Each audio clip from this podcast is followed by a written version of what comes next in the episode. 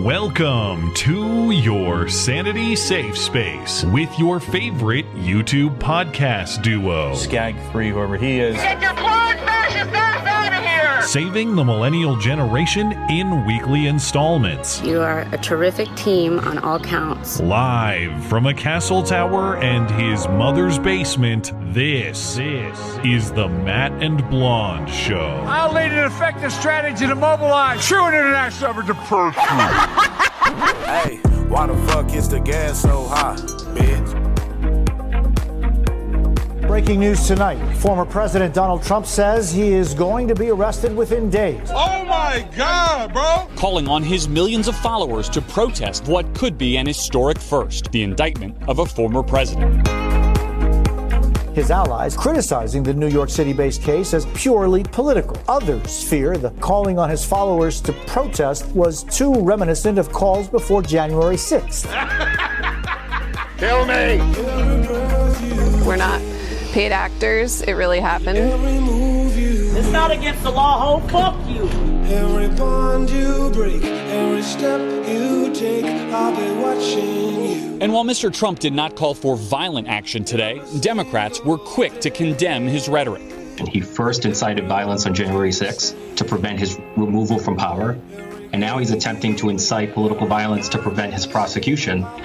I doubt it. Fed, fed, fed, fed, fed, fed, fed, fed. You are fake news. You are a threat.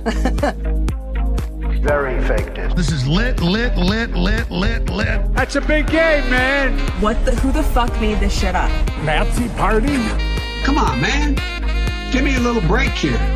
All right, America, go to the YouTube right now. Big ups to Rebecca for keeping Matt woke. Congratulations to both of you. You're awesome. I can't do it. We'll do it live. We'll do it live. Fuck it.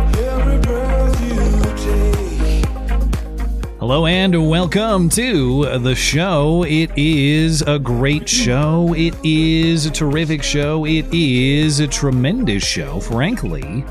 The best. You can ask anyone about that. People often do, I'm told. This is the Matt and Blonde Show. My name is Matt Christiansen. I'm flanked on my right, as always, by my wonderful co host, Blonde. Welcome. Hello. What time is the Trump arrest? It's moved around a little bit. I'm not clear. I don't know. You think uh, this is going to happen? Well, that is the question of the weekend. Reports late in the week say police are preparing for a Trump indictment and arrest. Trump posts yesterday that he's going to get arrested on Tuesday, definitively. Now, more information is coming out. It appears that is far from a sure thing, at least uh, the, the Tuesday claim specifically, if not entirely unlikely, potentially. We still, Hmm. now we don't really know what the hell's going to happen. The only These thing. nibbas are trying to These get us what? to January 6th again. Nibbas. You can't replace the G's with B's and expect to get away with it. I can. I I, don't will. know who the hell you think you are now that you're emboldened by the Southern Poverty Law Center hit piece, which we'll get to in a, in a moment. yeah, they want us to January 6th again, don't you? well, that's that's that's the one thing we know for sure. Democrats do not want January 6th too. So please don't go to Manhattan and do another January 6th, no, no matter how much they poke you with the meme stick. Uh, we already did one insurrection. Definitely don't go do another one. I my biggest question, I don't know if it's accurate. I saw reports that Ray Epps is camping outside of the Manhattan courthouse currently already. He's already there. yeah. I don't know if anybody in the area can get a confirmation on that for me, but You know, we'll Baked Alaska got six months. wasn't that uh that was decided a little while ago, wasn't it? Or is yeah, that but new? he hasn't started serving yet. So oh. six Well, months. he better head down there and reunite with Ray. This is That's all, true. This the timing is perfect. We'll talk about all things pending uh, Trump indictment or impending rather. Who knows if it's even going to happen? But uh, that is the news of the weekend. There's uh, another major bank consolidation at Credit Suisse only hours ago, and Janet Yellen, speaking before the Senate Finance Committee, denies that funneling all the money to the big banks and away from the small banks is the intent of her policy choices, even if that is the observable effect. Uh, despite uh, growing acceptance of the lab origin theory for COVID, there is bombshell new evidence. It didn't come from the bats, it came from the raccoon dogs.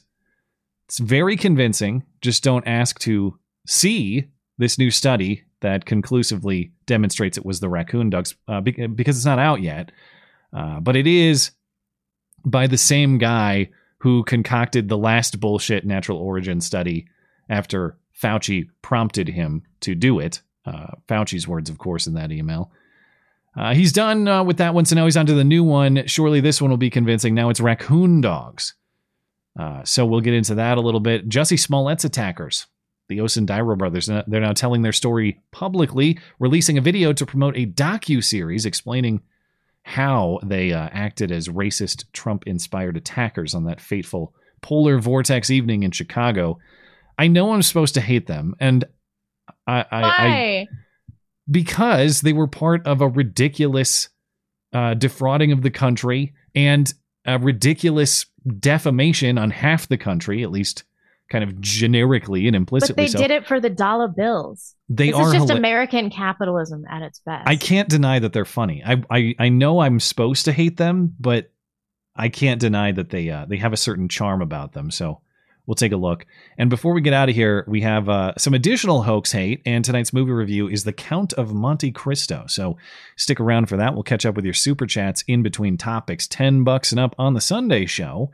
Because we are no good low down money grabbers. It will be all this and more in your favorite couple hours of listening material. Remember, you can find everything show related and support the show for as little as a buck a month over on the website. That is mattchristiansenmedia.com. We also have show merchandise for sale on the site. Plus, of course, we have friendly offers or offers from our friendly listener owned businesses. That is, they can both be friendly. That's fine. This week's feature business is our friends at Western Razor Company. You know, most razors sold today are made in China by global conglomerates that hate you. Well, not anymore. The High Noon Safety Razor from Western Razor is made in America with all metal, no plastic, long lasting construction and uses widely available double edged razor blades that only cost pennies each. Safety razors were used by just about every man in America back in the 50s and 60s until the big razor companies figured out they could make more money selling disposables and signing you up for endless subscriptions. But the safety razor has always been the superior method for a better shave at a lower long term cost, and Western Razor has launched new products for 2023. You can now buy US made blades straight from Western Razor. There's a fine leather razor cover as well for protected travel and storage. And now the High Noon Razor is available in exotic limited edition plating options, including gold, rose gold, and dark ruthenium. So shave better and less expensively and support American manufacturing when you pick up a Western Razor. Get 10% off your entire order from Western Razor using promo code MATT10. That is promo code MATT10 for 10% off everything from Western Razor. Find everything you need from Western Razor plus other great offers from the rest of our friendly listener owned businesses like Hero Soap Company, Phoenix Ammunition, Sonoran Defense Technologies, and more. That's at mattchristiansenmedia.com slash deals, deals by listeners for listeners. Okay, uh, moving into the news, just just get all of your gloating out of the way. Uh, Oh, I'm just so over it though. what? I, you know, the the thrill of a hit piece it only lasts two days tops. You're already done. This was like career highlight as of Tuesday or Wednesday or whenever this came out. I'm over it. Anyway, I was finally featured prominently in the very coveted SPLC uh, online. I I almost said magazine. What even are they? Uh, they are uh, they're Blog. they're a nonprofit that calls people hateful and uh, I guess encourages them to be. Canceled, so to speak. I don't know. I don't know what their official title is. This is uh this is a project of what their their hate watch or whatever it is that they do. Yeah. Now this yeah. is the interesting thing about this, and I mentioned this on Wednesday. It's not to discredit what you've achieved here. I've never had a hit piece in the SPLC, so I'm not saying it's not an accomplishment. But it's weird to me how you are secondary to some Idaho state senator. That she's Right, the right, focus right. and you're just the accessory. Yes.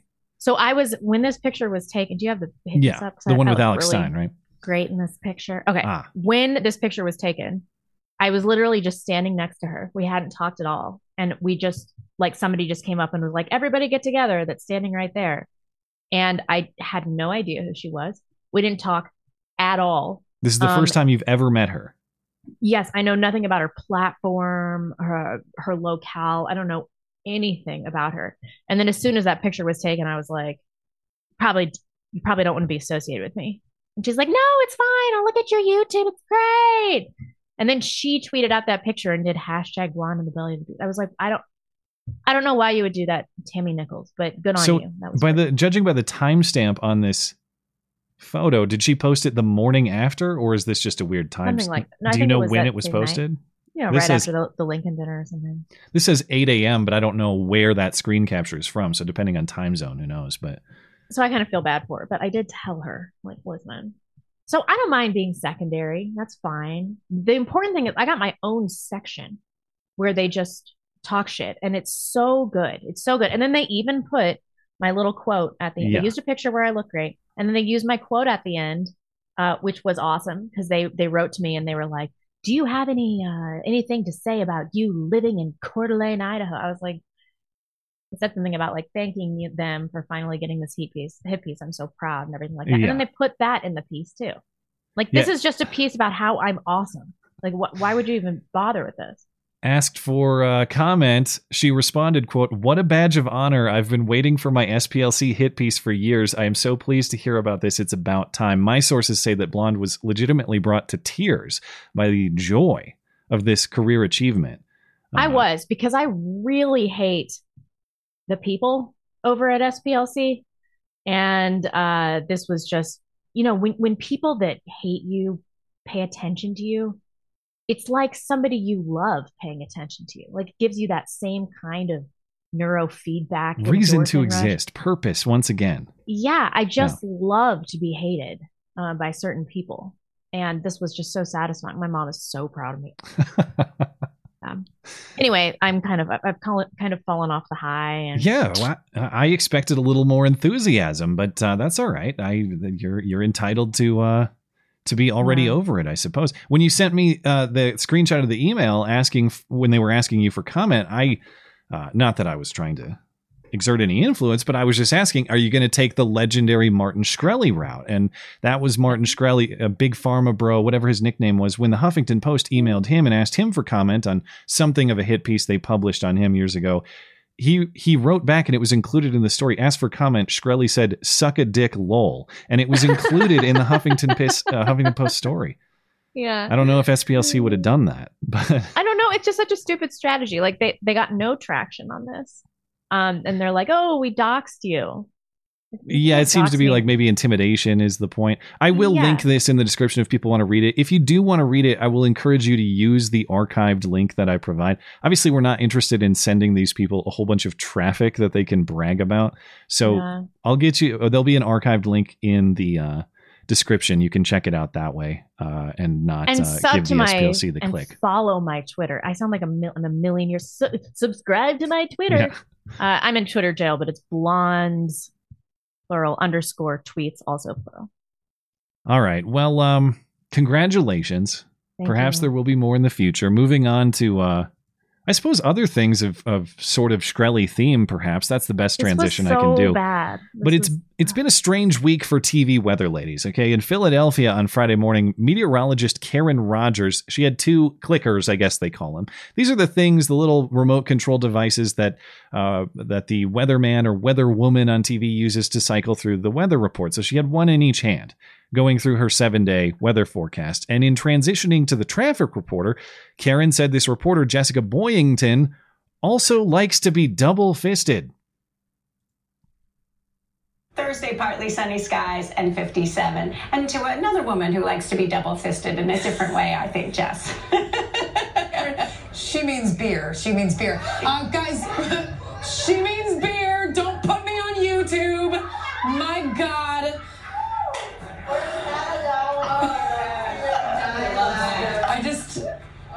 yeah, we're going to take a pause. We're going to keep going. Of course, it was uh, St. Patrick's Day, so apparently this was some sort of beer drinking joke gone awry. Oh, that was kind of cute.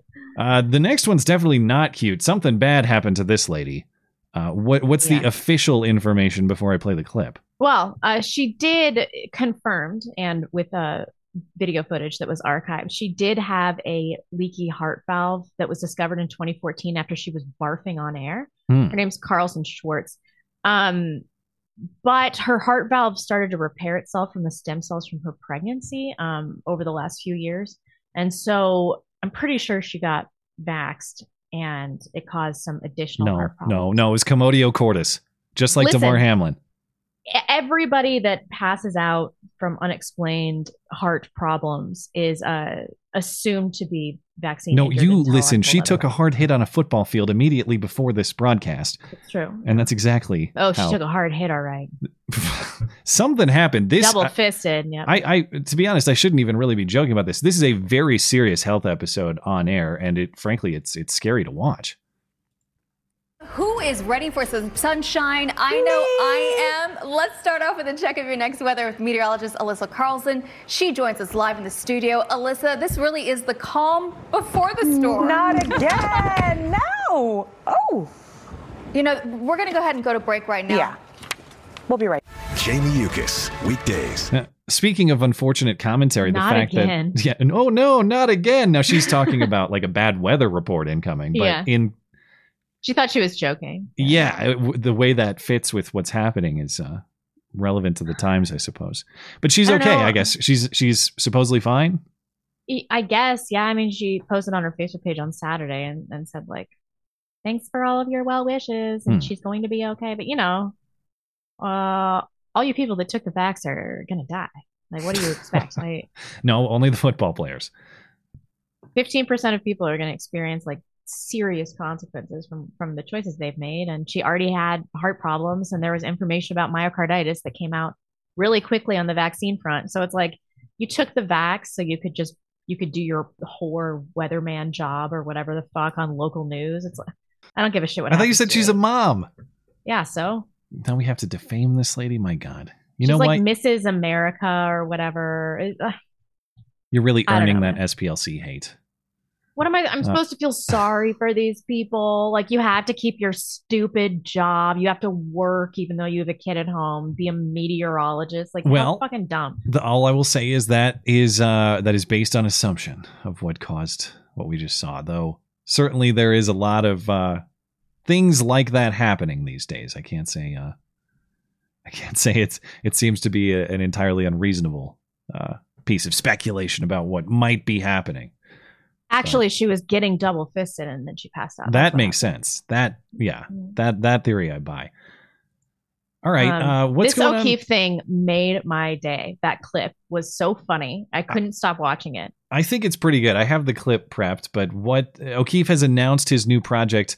I don't know if I uh the OMG name, I don't know if I'm big on that, but it is O'Keefe Media Group. But the rest the rest Oh no, I love it. You like the OMG so branding? Zippy. Yeah. I guess. Uh You know, I don't know. James is just doing James. That's that's I love it. O'Keefe Media Group, OMG. Yeah. Um, and what he's doing, I don't know why Project Veritas wasn't this to begin with, because you can decentralize the entire operation. Um, so he's just all, journalists all over the country, all over the world, are going to be doing basically what they were doing in Project Veritas, but he's calling it the Uber of journalism, and he's going to send them equipment and instructions and everything like that. And um, I just think this is this is so smart. I think it's so smart. Um, we'll watch this clip in a second, but the only thing that I can think of that he's going to really run into in terms of problems is um, the legality of doing these things in different jurisdictions. There's different state law on one and two party consent, and then international law and things like that. Like he's going to have to lawyer up and not be too instructional, or he's going to get blamed I've listened to him talk a little bit about it, and he does seem keenly aware of uh, legal issues that he will have to navigate across certain state lines. So he he, uh, he seems to understand that. And it sounds like what he's uh, aiming for is reducing the difficulty of actually entering these environments. He was saying, "Yeah, it's great if we can get into Pfizer or we can get into." Uh, NPR, we can get into CNN or any of these organizations to get the sort of undercover conversations that have have made Project Veritas famous. But what if I had a system where I didn't have to do the hard work of actually? What if I could just go around the honeypots? What if I didn't have to honeypot anymore, and I could supply an insider with the equipment to do this themselves? That's kind also, of the, he can't be removed by force from his own company because because it's going to be so decentralized. And he he does own this one outright. It's not a nonprofit in the way that uh, Project Veritas was, which had certain requirements on how it was structured, and so he he has full control of the business entity that exists, as far as I understand. But here's his uh Here's his announcement video. I spent 14 years creating the most effective nonprofit newsroom this country has ever seen. And in paving the way to establish citizen journalism, I have been defamed, arrested, raided, and ultimately removed from the organization I spent so much time developing credibility of. But in response, we are going to build an army of investigators and exposers. They have awakened a sleeping giant. I'm back. Welcome to the O'Keefe Media Group, where we will never be shut down. Because not only do I own it, but you own it too. Great. I think this is so smart. The uh the sandwich bit and the the black SUV bit are clearly yeah. shots at the Project Veritas board because those were accusations made against him. He spent too much on fancy cars for travel. He he stole a sandwich from a pregnant woman. So I thought that that was a, a funny and a good way to to poke fun at the situation without being right. overtly accusatory and really stirring up the drama any more than necessary. So, and boy, he uh, he had that one locked and loaded. He was totally ready to launch this. It's been like a month. Yeah, maybe he. Who knows? Given the tensions at the company, maybe he had been thinking about this idea for a long time, and the time was right. So, yeah. Anyway, we'll see how that turns out. Uh, I have a couple legal updates. Uh, it appears that the prosecution in the Alec Baldwin case is falling apart still more. Recall last we left the story, prosecutors had to drop the most serious charges against Alec Baldwin and Russet armorer Hannah Gutierrez Reed. The firearm enhancement for both defendants could have resulted in a five year minimum sentence. Uh, but because prosecutors missed that that law was actually passed after the Rust shooting, it could not constitutionally apply. Baldwin's defense team also argued uh, at the time that the special prosecutor appointed by the DA to handle the case, her name was Andrea Reeb, or is Andrea Reeb. She's not dead, but uh, she's not on the case anymore. That's the point. They argued that she could not serve in that role under the New Mexico Constitution because she is also a state legislator. The New hmm. Mexico Constitution prohibits one person from serving in multiple independent branches of government, in this case, both the legislative and executive branches in the form of law enforcement here as the prosecutor. So it appears that the prosecution is granting that point raised by the defense as well. They're not fighting it. Andrea Reeb has now resigned as the special prosecutor on the case. And just like last time, the prosecution, Ooh. or at least she, issued another statement sort of deflecting what I think is a lot of their own incompetence. Last last time they said they were dropping charges to avoid litigious behavior from the defense. That's the defense's job is to job, be litigious right. in fighting the, the, charges that you bring. The reason you drop the charges is because you could not constitutionally apply them. Uh-huh. That's why. This time, Andrea Reeb released a statement saying she, quote, will not allow questions about her serving as a legislator and prosecutor to cloud the real issue at hand. Well, no, you're legally prohibited from doing that. That's this is not a, a, judgment about what the priority should be. This is a, a matter of what you're legally allowed and not allowed to do. And obviously, I don't say this as a as a Baldwin fan. I think anytime you, you point a gun at a person and pull the trigger without proper justification, there should be justice, generally speaking, for that act. But it does look like uh, more and more like this is something of a, a an incompetent or maybe not the, the best prosecutorial team assembled. District Attorney Mary Carmack Altwies has yet to comment publicly about her court filing to dismiss Reeb from the case, so it's unclear who's going to prosecute the case for the time being. At least I haven't seen. The next court hearing is scheduled for May, and that's going to evaluate if the evidence is sufficient to uh, proceed to trial. So, uh, and so far, Baldwin and Gutierrez Reed have indicated they intend to fight the charges they still face. No indication they're interested in any sort of plea deal. Uh, hmm. But that, uh, if, if, you're the sort of person that uh, was cheering for Alec Baldwin to do time, I would say that the likelihood of that happening is less and less by the day. Uh, no, it's never going to happen. Uh, also, an update recall way back in July 2020. I know we talked about this. There was a viral case uh, at a Chipotle in suburban Detroit where husband and wife Eric and Jillian Wuestenberg were leaving the restaurant. They accidentally bumped, bumped into a black teenager. They are white. There was some implied racial tension in this case. And the teen's uh, mom then pursued Eric and Jillian into the parking lot, demanding an apology.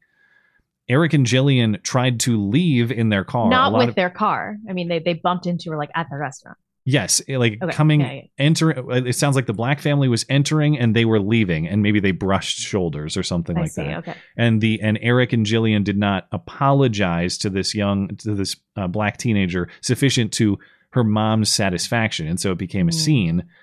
Uh, Eric and Jillian were outside. They they got in their car. They tried to leave. Someone else in, who was uh, somehow associated with this black family apparently uh, not apparently a lot of this is on video. They blocked them in. They would not let them leave. And then the mom was banging her hand on their car. Jillian took took out her concealed carry handgun pointed it at the mom pointed it at others i believe. Uh, when i say others i mean people involved in the case people actually harassing them at their Uh-huh, car yeah. not just random people of course. Um and so so Jillian pulled out her gun to get them to back off. They finally did back off, but Eric and Jillian were both charged with felonious assault. On Monday, after almost 3 years, the charges have been dismissed. That might seem like cause for celebration. You read the details. It's not for any principle of self-defense reason. It's simply because, uh, according to this report, Oakland County Judge Mary Ellen Brennan dismissed the charges after the alleged victims didn't show up to provide witness testimony. So this family Ah. just didn't show up to court. And that is why this case is going away. The case is now dismissed without prejudice. Um, and so um, I, I'm a legal rube, of course. I might be mistaken, but I, in my understanding, that means the case could, in fact, be refiled if these supposed victims were actually willing to show up and pursue the case. Um, and even well, I'm that, glad to hear it at least, but I'm sure they've sunk a bunch of money in legal fees and stuff. and they lost their jobs. They both did. The Wuestenbergs, uh, um, uh, Eric and Jillian, uh, both were fired. Eric was uh, a veteran support services coordinator at Oakland University. He's a disabled veteran himself. He was fired. Jillian lost her job at Hallmark. I don't know what they're doing now, but this has consumed nearly three years of their lives just so the alleged victims couldn't show up in court. And that's the end of that. last thing before we talk Trump here. Uh, last week we we discussed this ongoing case of Tortuguita in Atlanta. This is the uh, activist, the non-binary activist who is simply defending the forest from Cop City, uh, the police training facility under construction. I know you're wondering. I know you've talked about this stupid story multiple times, uh, consecutive weeks now. There's a reason I bring it back up. It's because I discovered a detail in the case that's relevant. Um, now, in case It's not you- relevant more than it is funny. Okay, I promise it's it's worthwhile. Um, forensic analysis, is, uh, as well as uh, a Smith and Wesson 9mm handgun recovered at the scene, indicated that Tortuguita, this non-binary environmental activist, shot at police while they were sweeping the camp in January, wounding a Georgia state officer. In return, Tortuguita was shot dead by several officers. Well, on Monday, the family released the results of the private autopsy that we discussed last weekend to claim that Tortuguita's hands were up. He did the old Michael Brown that even Michael Brown didn't do. The uh, the the implication being that Tortuguita was surrendering or something like that when he was shot. The autopsy does not, in fact, show that. It's exactly what we thought it was or what it sounded like last weekend. He was shot in addition to 13 or 12, 13 other places in his body. Uh, he was shot through the back of his hand, as in Right. exiting the palm, meaning the backs of his hand were facing the officers. This was not a surrender. This was, Was I'm he getting- covering his dick? Unfortunately, not, or at least it didn't sufficiently cover. That's what I'm getting to. Um, this was not a surrender thing. This was getting shot by a lot of different rounds and covering yourself up. That's what that that was. Um, and I, I thought about doing a video in more detail on this story earlier in the week, so I spent the time to listen to the family's press conference and to actually read this autopsy report that they released. I decided to go a different direction with with what I worked on uh, independently this week. Uh, but I did find one detail that I want to bring out. It turns out that non-binary Tortuguita, according to this autopsy report, he was shot straight in the nuts. Uh, from the from the report, a gunshot entrance is located within the scrotum at the base of the penis. Uh, the report also confirms that as a result of this shot and and the first autopsy performed by the state of Georgia, Tortuguita's balls were removed, testes absent from when this medical examiner performed his second autopsy. Oh This was actually just gender reassignment service for Tortuguita. that's all that happened here. Oh, Complimentary neutering, uh, and perhaps uh, it was completely appropriate. In addition to the defensive needs of the police officers, non-binary Tortuguita got his nuts shot off by the cops, and his family say, his family says, uh, he's the first environmental activist executed by the state of Georgia. State investigation into the matter Uh-huh. continues. Yep. Um, oh, weird. I just got disconnected from our video share. Hold on. Oh no. Hope it. No, it looks like it. Was, I spent Hold on. Shut up, James. years. Uh, I think I, I think it's. Was that replaying for you? Uh-huh. Oh, did it stop now? Yeah, yeah. It's, Okay. I just got disconnected for some reason, so we'll leave it there. Okay. Uh, any Tortuguita commentary you want to offer? no, I mean, Oh, that's, um, that's I great news. Really uplifting. The only other thing I you'll notice I highlighted, perhaps this is totally normal medical examiner lingo. Uh, maybe I just am juvenile and I. Anyway, this might be normal and not unique to Tortuguita, but in addition to having the testes being removed, this medical examiner noted the anus is unremarkable. So I don't know how true to the lifestyle he was actually living if his anus was I know. unremarkable. Yeah, really. Oh, well, Can you imagine the last thing that happens in your life is you get shot in the dick? He got shot in the everything. If you read this report, it's he might have That's been true. dead five times over by the time he got his nuts shot off. Or it could have been the first shot. It actually went through the top of his penis because I love autopsy reports. He went it went through the top of his penis and then uh, just blew away his ball sack. You're saying that you're guessing that happened, or you read that? no, somewhere? it says it in the autopsy report. D- uh, Did I miss that part? Maybe. I don't know. I was doing some extracurricular research Ah. on it. So funny. It's just I Okay. God God truly does have a sense of humor, don't you think? Uh, well, I don't know. I'm gonna I'm gonna refrain from. I'm gonna punt on that. Yeah, I'm not gonna defame God with uh trying to interpret His intent in the uh the neutering of Tortuguita. A lot of it seems ungodly to me, but I'll leave uh, His intent up to Him on that one. All right, let's talk uh, the big story of the weekend. Everyone is now waiting to see what happens this week after Trump posted on Truth Social yesterday morning that he expects to be arrested on Tuesday pursuant to the Manhattan District Attorney's grand jury investigation into his 2016 hush money payment to porn actress Stormy Daniels.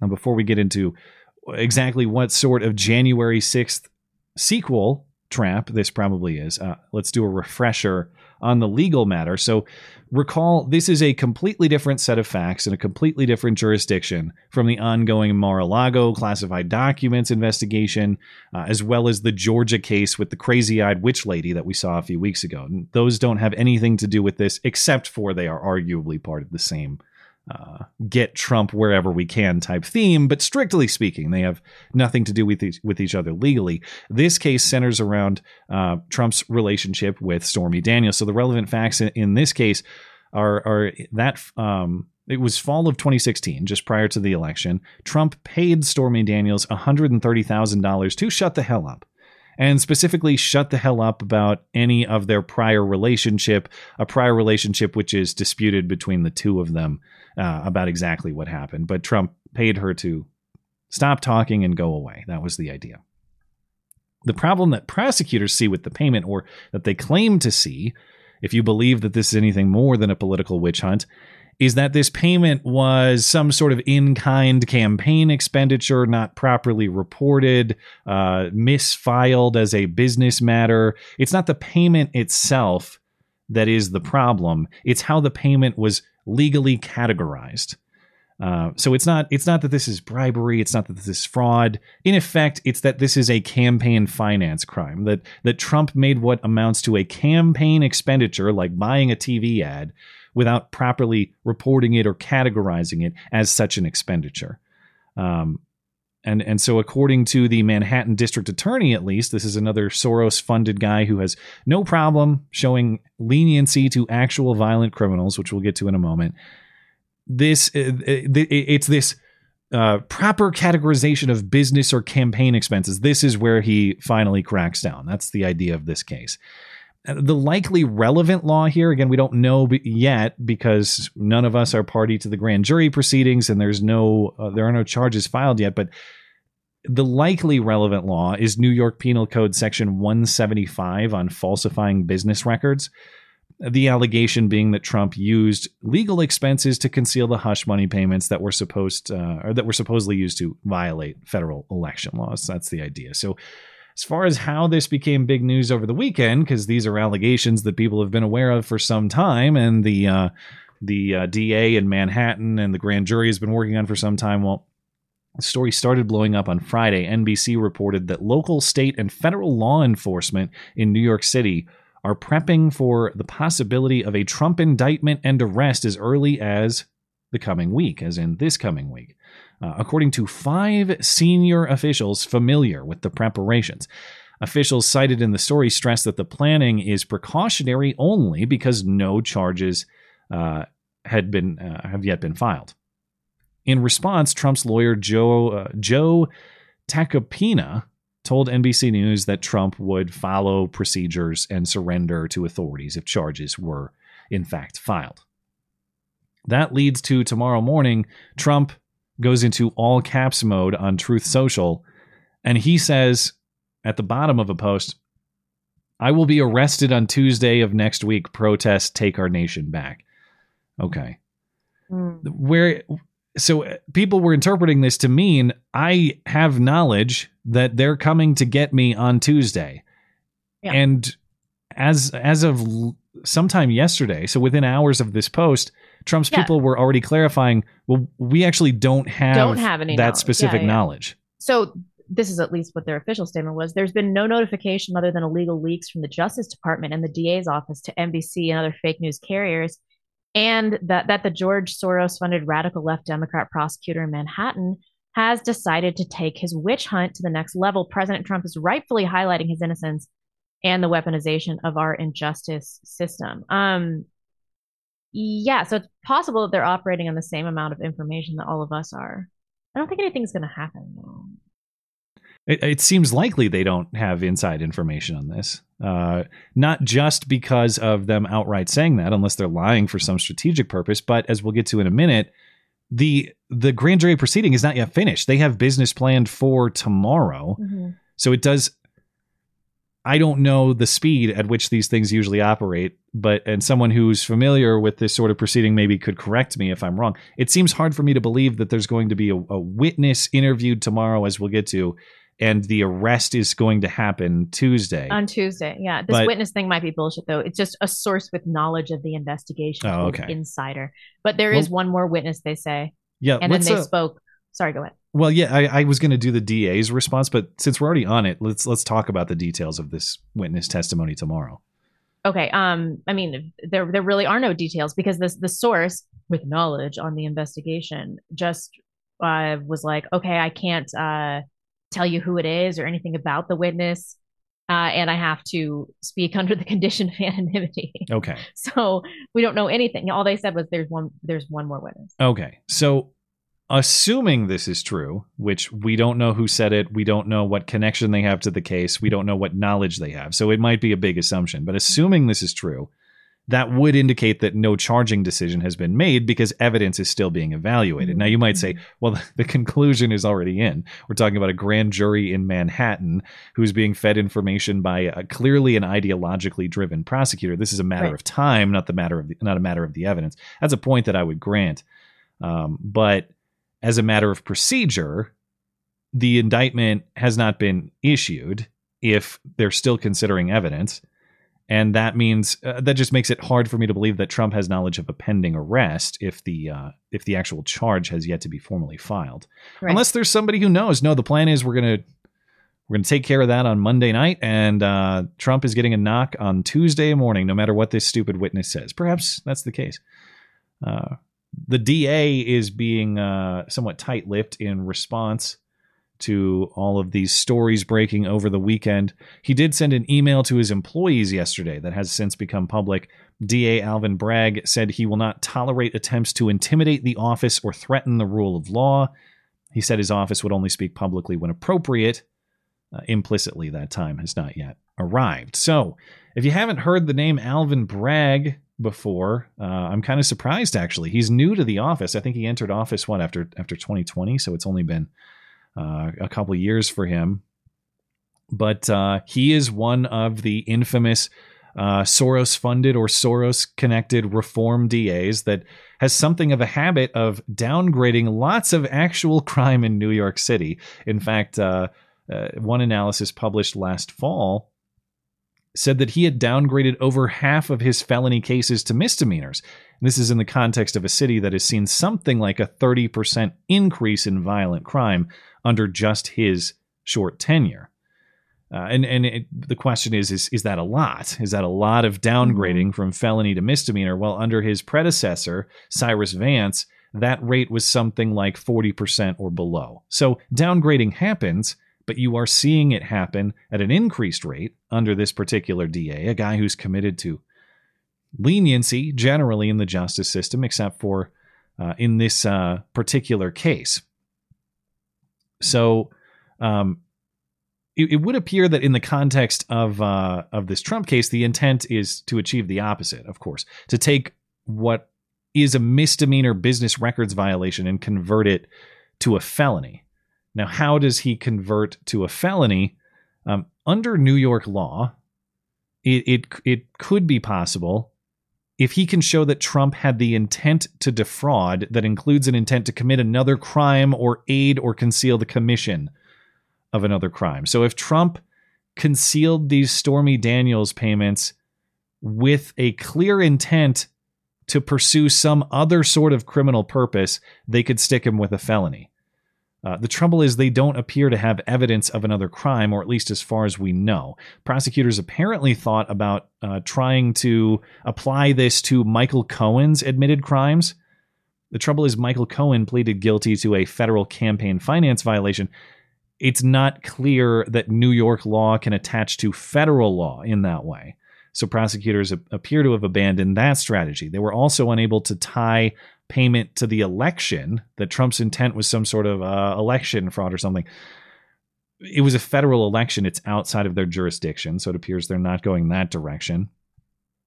Plus, just the, the difficulty of demonstrating or proving an intent crime. Prosecutors are, are not, it's not going to be sufficient for them to show Trump concealed these payments and also he stole a Snickers bar or something. Right. You need to show an intent linking one to the other, not just the demonstration of two otherwise unrelated crimes. So they don't appear to have that second piece necessary to get mm. that felony upgrade. But as we'll we'll get to in a minute, uh, or as we'll get to right now, actually, with the analysis of um,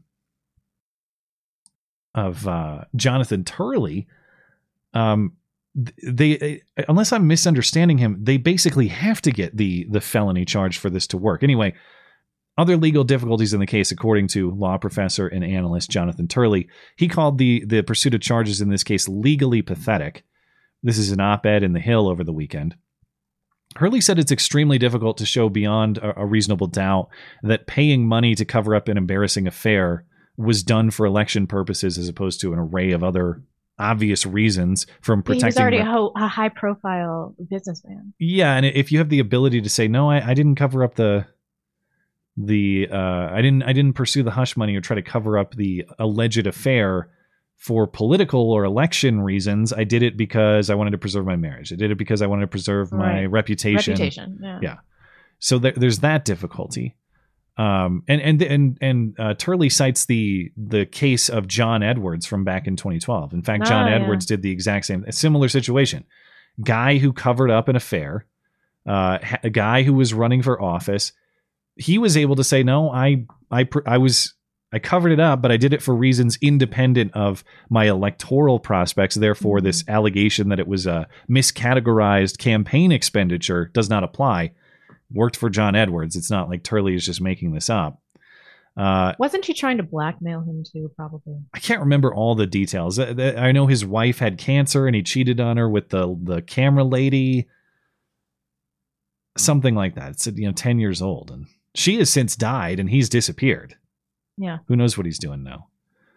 Um, Turley also notes that Bragg's predecessor, former DA Cyrus Vance, rejected this case for those reasons and others. This this is a revival of a mm. zombie case by this new guy Bragg that the prior guy looked at and didn't deem to be viable. Um, so they're they're revisiting something that uh, that the old guy said wasn't going to work. But Turley also notes, and this is what I was mentioning earlier, that the DA may have a timing problem um, based on the statute of limitations. So, according to Turley, the statute of limitations in New York on misdemeanors is two years. Two That's years, expired. yeah. So if they, they if I'm understanding If they this can't capture this felony charge, they they have no legal recourse. they right? they literally cannot bring. Yeah, they Okay. can't bring a misdemeanor charge. If I'm understanding Turley correctly, but he's the only guy I've heard say that. So, and I don't know the ins and outs of New York law to say that's correct. Uh, but that's what he's saying. And then, uh, yeah, the point that you that you just raised, uh, that would imply that to prosecute this successfully, they must get that felony upgrade. But how are they going to get it? yeah. That remains to be seen. But of course, none of this matters. We're sitting here trying to dissect the legal technicalities uh, without acknowledging that the legal technicalities are not why they're doing this in any serious way. Uh, t- the the reason this is happening, uh, the reason we all know this is happening, i- is to achieve a certain political strategy. The legal case only serves the political utility. It is not meant to follow the technical rules of the law or achieve justice in any meaningful way. It is to serve political ends. And to to those political ends, the narrative has been forming all weekend long. Uh, specifically that uh, well, everyone's just trying to trying to bait January 6th too, it seems, by claiming that Trump is calling for January 6th too. So it's not Alvin Bragg and the Manhattan DA and everybody involved that has stirred the pot. No, no, it's Trump stirring the pot Uh-huh. simply by calling for protest. Yeah. Trump obviously wants a January 6th sequel. Not these people. Trump wants the January 6th sequel and his army of domestic terrorists. This is how Jonathan Karl on ABC introduced the story this morning. Trump is victimizing himself. No, no, no it's not that Trump is being uh, treated rather unfairly by the legal system. If you want to, if you want to phrase it lightly, it's that Trump is victimizing himself, and by calling for protest, he's clearly calling for violence. Um, this uh, uh, this was also part of his interview with Mike Pence that played this morning. Local and federal law enforcement are on alert as Donald Trump is again calling himself a victim and calling on his supporters to protest. But he's calling on people to protest, to come out and protest, take our nation back. We know what happened the last time he said that. Well, John, the American people have a constitutional right to peaceably assemble. Absolutely, but, but, but to have a former president calling on people to protest a, a, a, a, a justice proceeding. Okay. Okay, what about Maxine Waters and, and what everybody else? Oh, we'll get to her. Oh. uh, it, that is just a hilariously stupid segment. Uh, well, he's Oh, you, you were just going to talk about Maxine Waters. I got I'm Ma- I got Maxine. Oh, don't even. Yeah, Maxine's coming up. Um, but I, th- this exchange here. Well, he's calling on people to protest. Mike Pence. He's calling on people to protest, and So Pence, what? Pence just responds. They people have a constitutional right to do that. You know. Well, sure, but he's calling on people to protest, and not just protest, but but protest a judicial proceeding. Well, people also have a right to protest a judicial proceeding. I seem to Yeah, remember a lot of um, protest uh, of the judicial proceeding of Kyle Rittenhouse. Uh, yeah, and what about uh, Supreme Court Justice and Kavanaugh and all of that? Oh, yeah. I mean, there was there was a lot of this going on in the left. Uh, uh, even George Floyd was giving something of a judicial proceeding. You might call it a botched judicial proceeding, and I might say yeah. George uh, certainly botched a lot of it himself. But yeah, likewise, judicial proceeding or uh, law enforcement proceeding. How about that? But Yeah. the idea that judicial proceedings are somehow off limits to protests or that we're going to clutch our pearls about what is and is not legitimate protest after all the bullshit that we've seen for the last few I years. know. Hilarious. And, and your personal prediction about whether protest may lead to violence isn't the standard of whether the Of protest course not. is It's justified. totally irrelevant. they they will bust out the incitement word momentarily, uh, but, But telling telling people to protest is not that. Exactly. Yeah, but that that's legitimate because no matter the um, elements of the protest, they're still going to phrase it as something of an incitement. I mean, January 6th was like the biggest nothing ever, except there was violence against people on the right. Um, everybody was peacefully assembled. There were some Well, not everybody. but I agree it's most part. exaggerated. Well, anyway, wildly exaggerated. But I mean, if that's what they're saying, um, they will create a narrative surrounding whatever protest, no matter what it's like. oh, they they they want that. They're they're Yeah. all excited. Come on, come on down. Do, do the protest. we know you it. want to. Maxine Waters said Trump is recruiting his domestic terrorists to commit domestic terrorism. And just in case you didn't hear that correctly, one more time, Maxine, could you please repeat it? Trump is recruiting domestic terrorists, uh, terrorists to do domestic terrorism. Anyway, stupid uh, interview and segment. When he announces himself, it's almost like he's attempting to organize his domestic terrorists uh, to show up and to resist him being arrested. You have to be Uh, uh, careful with him. He didn't just, yeah, go ahead. Uh, uh, finish that thought real quick. I beg your pardon? Uh, fin- finish the thought you were going to make before I interrupted. Oh, I, I, I just wanted to, um, you know, have you to understand that perhaps he was trying to organize uh, the domestic terrorists uh, to to protest his arrest. Okay. That was a totally nonsensical. She repeated exactly the same phrase at least three times, didn't she? I just wanted to make sure you heard me that he's calling on domestic terrorists to commit domestic terrorism. And if you thought it was incoherent, I will point you to uh, John Fetterman, Dianne Feinstein, any of the alternatives in Congress. That was uh, poetic from Maxine Waters, I'd say. Uh, But to your prior point, uh, yes, the same Maxine Waters who urged uh, her friends to get in people's faces in public and harass them on the basis of political disagreement is now going to lecture us about what is and is not domestic terrorism. I got a kick out of this clip. Um, this is a legal analyst on MSNBC. His name is Glenn Kirshner. And he said that Trump's incitement, and by incitement, he means the Truth Social post in which he said protest, that this incitement is so severe that the judge should impose severe bail conditions when Trump is finally arrested. he has now just given the judge that will preside over his arraignment hearing food for thought about what kind of conditions should be set for the release of this dangerous man pending trial. He just directed his supporters, some of whom we know are violent, to come to Manhattan for his arraignment, protest, take our country back, arguably inciting imminent lawless conduct all over again. Hmm. Okay, so implicitly advocating for harsh conditions, maybe even up to no bail for what is fundamentally a misdemeanor offense if you buy it as legitimate, No. because the threat of people protesting, uh, the threat of people protesting that preposterous legal treatment is uh, is a, a threat sufficient for such abuse. Uh, did you notice the Ukraine flag on his Lincoln figurine Always.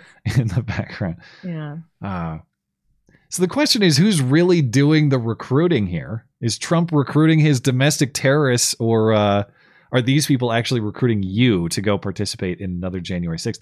This was a, a, a good point that I, I saw on Twitter that I uh, think is worth considering.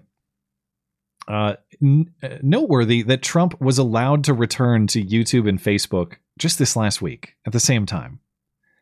So, so he was banned on tw- uh, uh, uh, banned on YouTube and Facebook. Did I say Twitter earlier? I might have been mis- Yeah, I, meant, I meant YouTube and Facebook. Of course, he's been restored on Twitter uh, after the Elon Musk thing, but YouTube and Facebook, he was restored. He'd been banned on those platforms ever since saying, "We love you. You're very special. Go home." On that video on January 6th. He's been banned since then. They both decide in sync to restore his account just in time for him to sound off about how people should go protest at January 6th too. That's awfully convenient. Yeah. But that also requires to him for him to be a part of this or to be Yeah. unwittingly a part of this, which means that he's uh some kind of retard. Well, I uh I have praised Donald Trump in the past. I have criticized Donald Trump in the past. I am I suppose I, I I'm not a big believer in the uh infinite dimension chess theories. That he is perfectly No, capable of, of walking into a lot of traps, and I wouldn't doubt if they thought, well, let's just let's toss a, a few traps out there and see if he takes the bait. Well, it's a preposterous request because he didn't stand by people that, uh, on January 6th. Yeah, I- largely denounce them. And so ask this ask of us is is just ridiculous. Like, like nobody has the energy to go through this again. Like nobody should be protesting in this way. They will just throw the book at you. People need to be subversive. I uh, I agree that for multiple reasons, it would take a special kind of fool to head on down to Manhattan and uh, try to defend Trump in this way. So I does want- he not know that, or does he just want the show of public support? You know, if if people come out and then they're framed as violent, um, he'll throw them under the bus again. Yeah, I I think uh, there's a lot to answer for for that. That if you're asking people to come out and put themselves at risk publicly on your behalf, you need to explain why people who did that previously have been thrown under the bus. And I know that um, uh, for Trump to issue some sort of blanket January 6th pardon.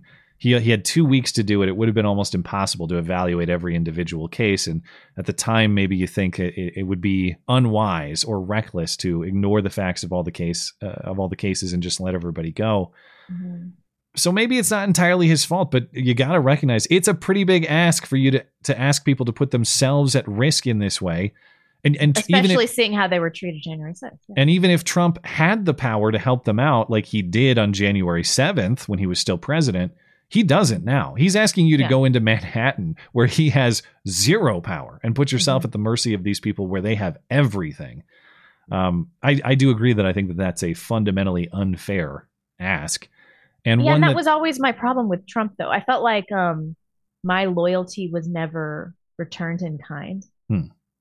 for him. I mean, I felt like he threw us under the bus with January 6th, and like he threw us under the bus with the vaccine thing. Um, and I just, I just kind of can't forgive him for that, and so I'm just not, I'm not going to do anything else, right? Well, get your uh, buffalo horns ready and head on down to Manhattan. I have a little bit of a QAnon shaman update in a moment. Before I get to that, I, I the one last piece of the narrative I wanted to emphasize. My favorite one is that this is just completely legit by the book normal prosecution. There's nothing funny to see here at all. There's no political motivation. This morning, interviewing Mike Pence, uh, Jonathan Karl at ABC, uh, he said that it's not the indictment of a former president that's unprecedented. It's Trump's behavior that's unprecedented.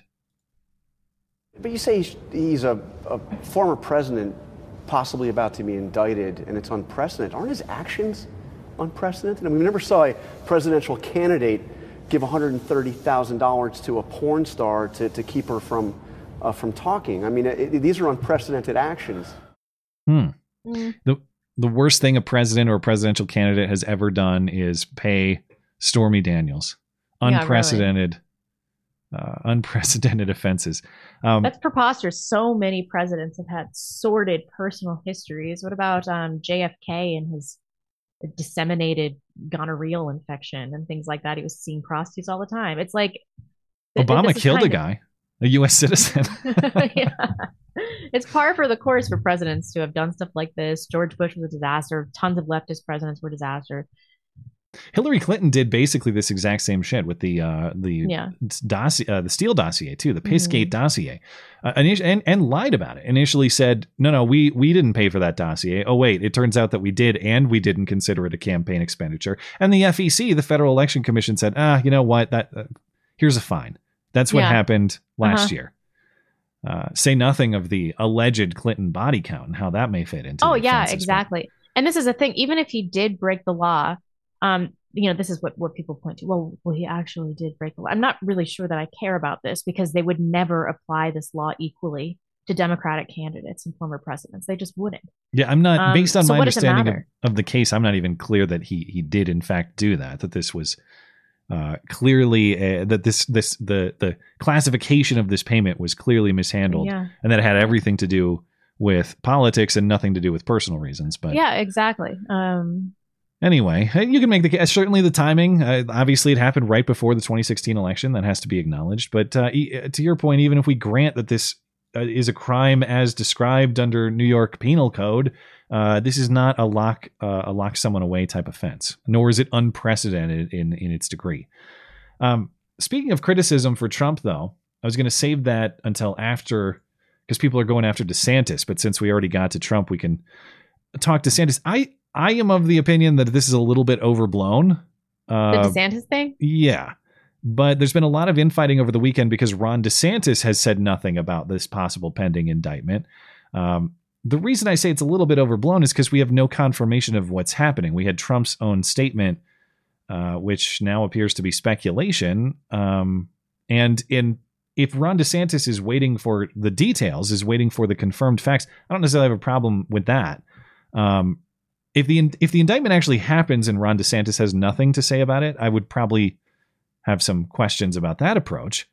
I don't know, Um, man. Trump has spent the last few months like dunking on Ron DeSantis and all this stuff. It's like, what? Does he really have to say something about it? We all know the, the law is being applied unequally here. He needs to protect his campaign.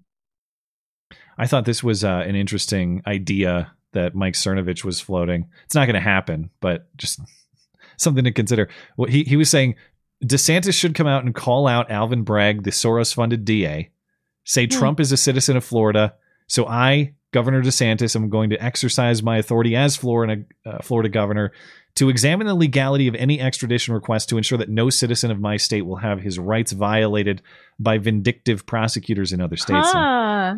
of course, um, that would run into problems with the extradition clause of the Constitution, which Right. prohibits that sort of behavior, prohibits any any state from being a, a sanctuary for fugitives from justice in other states.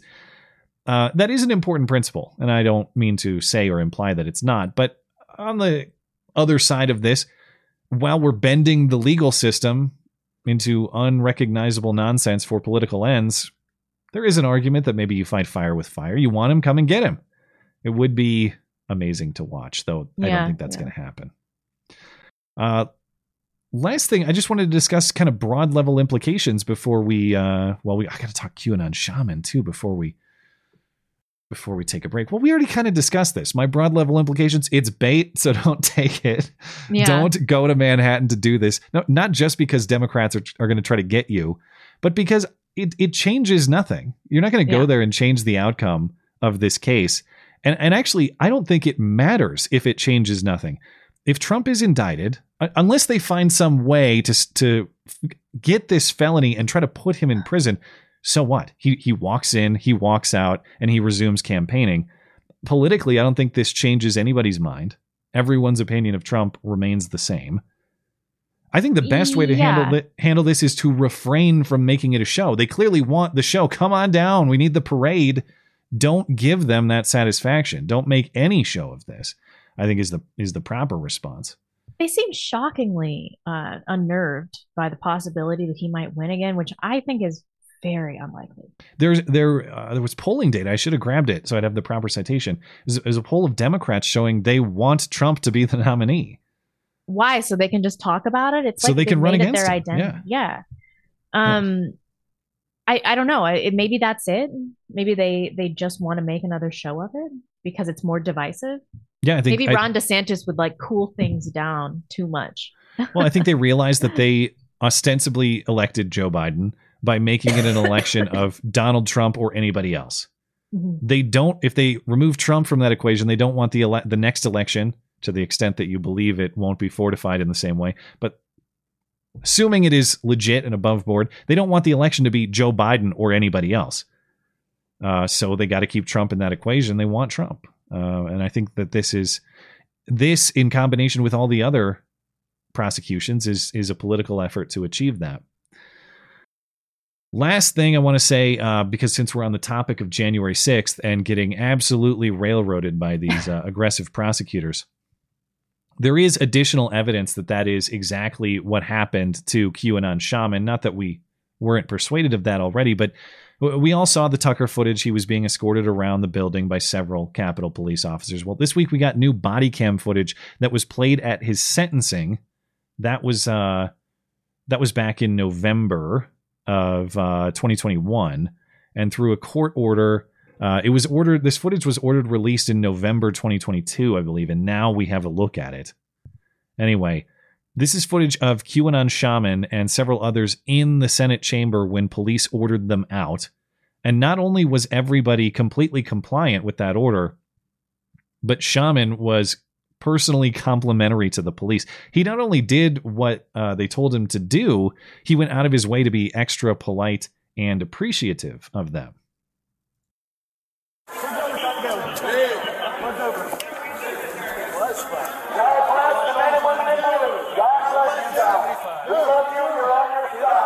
Thank you, officers. God bless you guys. Thank you for your patience. We really appreciate it.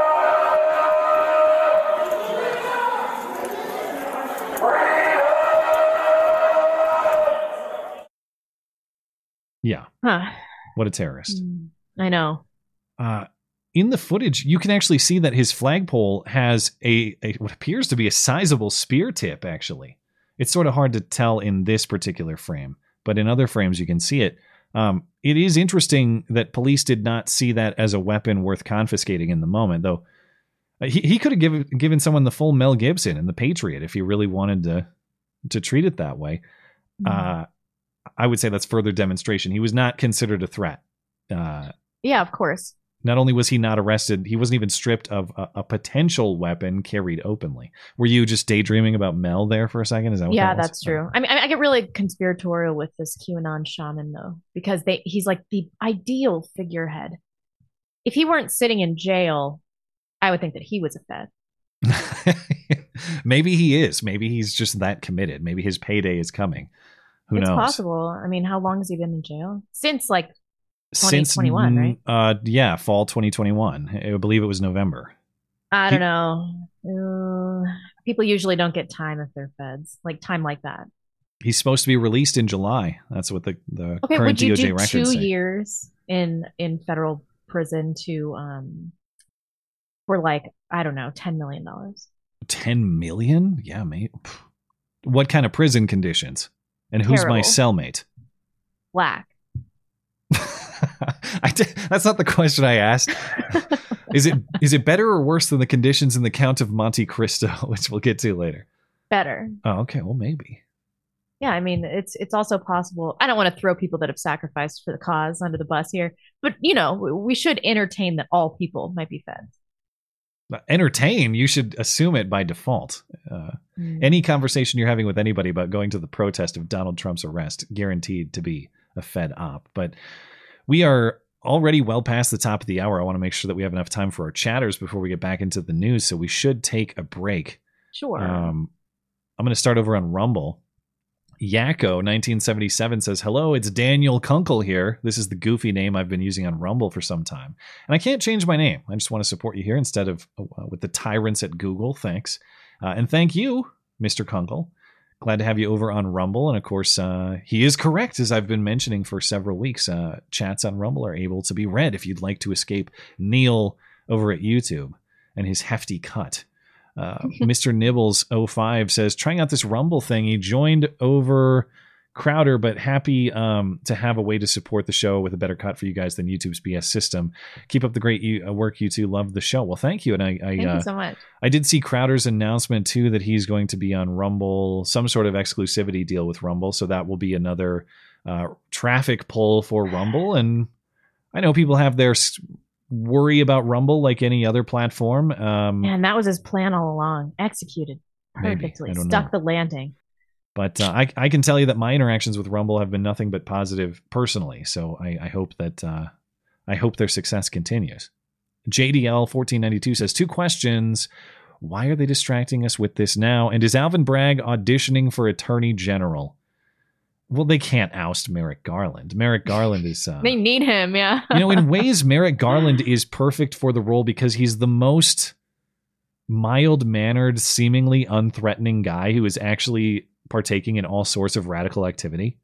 yeah. He is perfect for that role because he doesn't seem like a crazy guy. I don't. Uh, can Alvin Bragg achieve that? I don't know, but but for their ends, Merrick Garland is actually excellent. I don't. I, obviously, I don't want him as DA, but for the reasons they've put him up there, he's he's doing what they want. So Yeah. I have a hard time seeing him replaced, but maybe we'll see. All right, let's move on to uh, YouTube and Tibby stream. Zors. I can't recommend the book God is a Man of War by Stephen DeYoung enough. It touches primarily on the parts of the Bible that are difficult to understand or empathize with, such as the book of Job, and may offer insight into any sufferings in your life. You know, I got a lot of email uh, about that discussion that we had. I think I got a, a few about that too, and I feel bad because the the substance of the discussion has kind of already escaped me. But it was it was on Wednesday, and it was about your view that the Book of Job is sort of uh, like a biblical outlier in its theme, or it's it's hard to accept. Ooh, is that right. correct?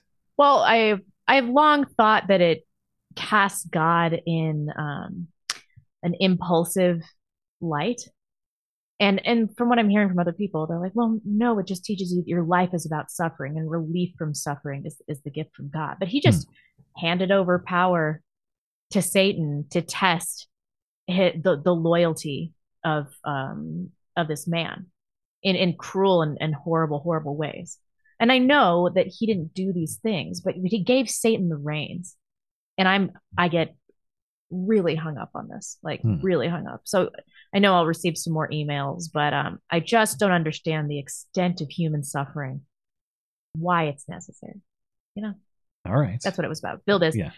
What is going on with Idaho RINOs supporting increased immigration amnesty and licenses for illegals resist the Californication of Idaho? Uh, you know what it is. I mean, they're all getting paid. They're getting their um, lobbying interests satisfied in exchange for God, God, corruption.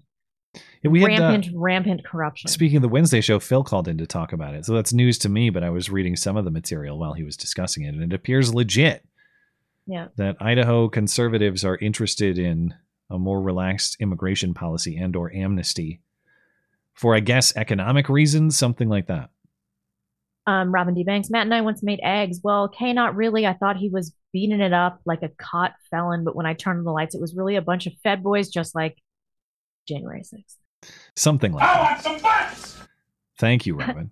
That's the other thing. They're just going to send out a bunch of Fed boys and make it appear like people are going to come out with their Nazi flags or whatever. It's so preposterous. Have you have you seen this Nazi president drag show event? no, that's news to me. it's so retarded. It's obviously Fed stuff. You know, I hang out with some hardened anti Semites, and nobody LARPs in that way. Like nobody's walking around with like swastika flags. Like no one acts like that. I'm 100% sure this is some kind of Fed thing. Chronicles of the SPLC. I know. I bought PN. Thank you so much. We really appreciate it. Thank you, iBot. it. Um, Wicked We love you. Congrats Blonde You're very special. On her huge hit piece. On a serious note, what does it say about our politics that people are happy to be attacked with such vicious labels? Is rank divisiveness the goal? Or are the articles merely a signal that you're a big deal? I mean, I just don't think that you can be effective in the modern culture war if people don't think you're racist. If people don't think you're racist, then you are not talking about race relations enough. Because what what classifies as racist these days? Like ridiculous stuff. Everything. People would say you're racist. Oh yeah, Daryl Lamont Jenkins called me a racist uh five six no the, seven years ago, Yeah, almost seven it- years ago. It's patently insane. Um, so I just feel like if people aren't calling you a racist like, or uh, you know fascist, what are you even doing? You are submitting too much. You are surrendering too much. If even if, if even I've been defamed in that way, come on, you got to catch up to me. Yeah. Um, RLO. My favorite response to the raccoon dog was, "What? The Chinese government couldn't find a pangolin? I forgot about that pangolin thing. I actually- was buying that thing for a while. Embarrassing admission. Uh, when John, it was Jon Stewart who talked about lab theory like a year or two ago. I thought he said penguin. I didn't even know what a pangolin is, and I had to look it up a, a few weeks ago because I was talking about more lab origin stuff. But pangolin, I They're just like he, cute little armadillos. Or something. yeah, they're scaly Yeah. anteater type things. A penguin. What an adorable way to spread a worldwide. I thought he said a bat kissed a penguin and pronounced it weird. No, it was pangolin. uh, thank you, Tortuga. Um, Das Pooch. Did you see Peter McCullough recently wrote about nattokinase to help remove spike proteins? Popular in Japan. I started using it a while ago.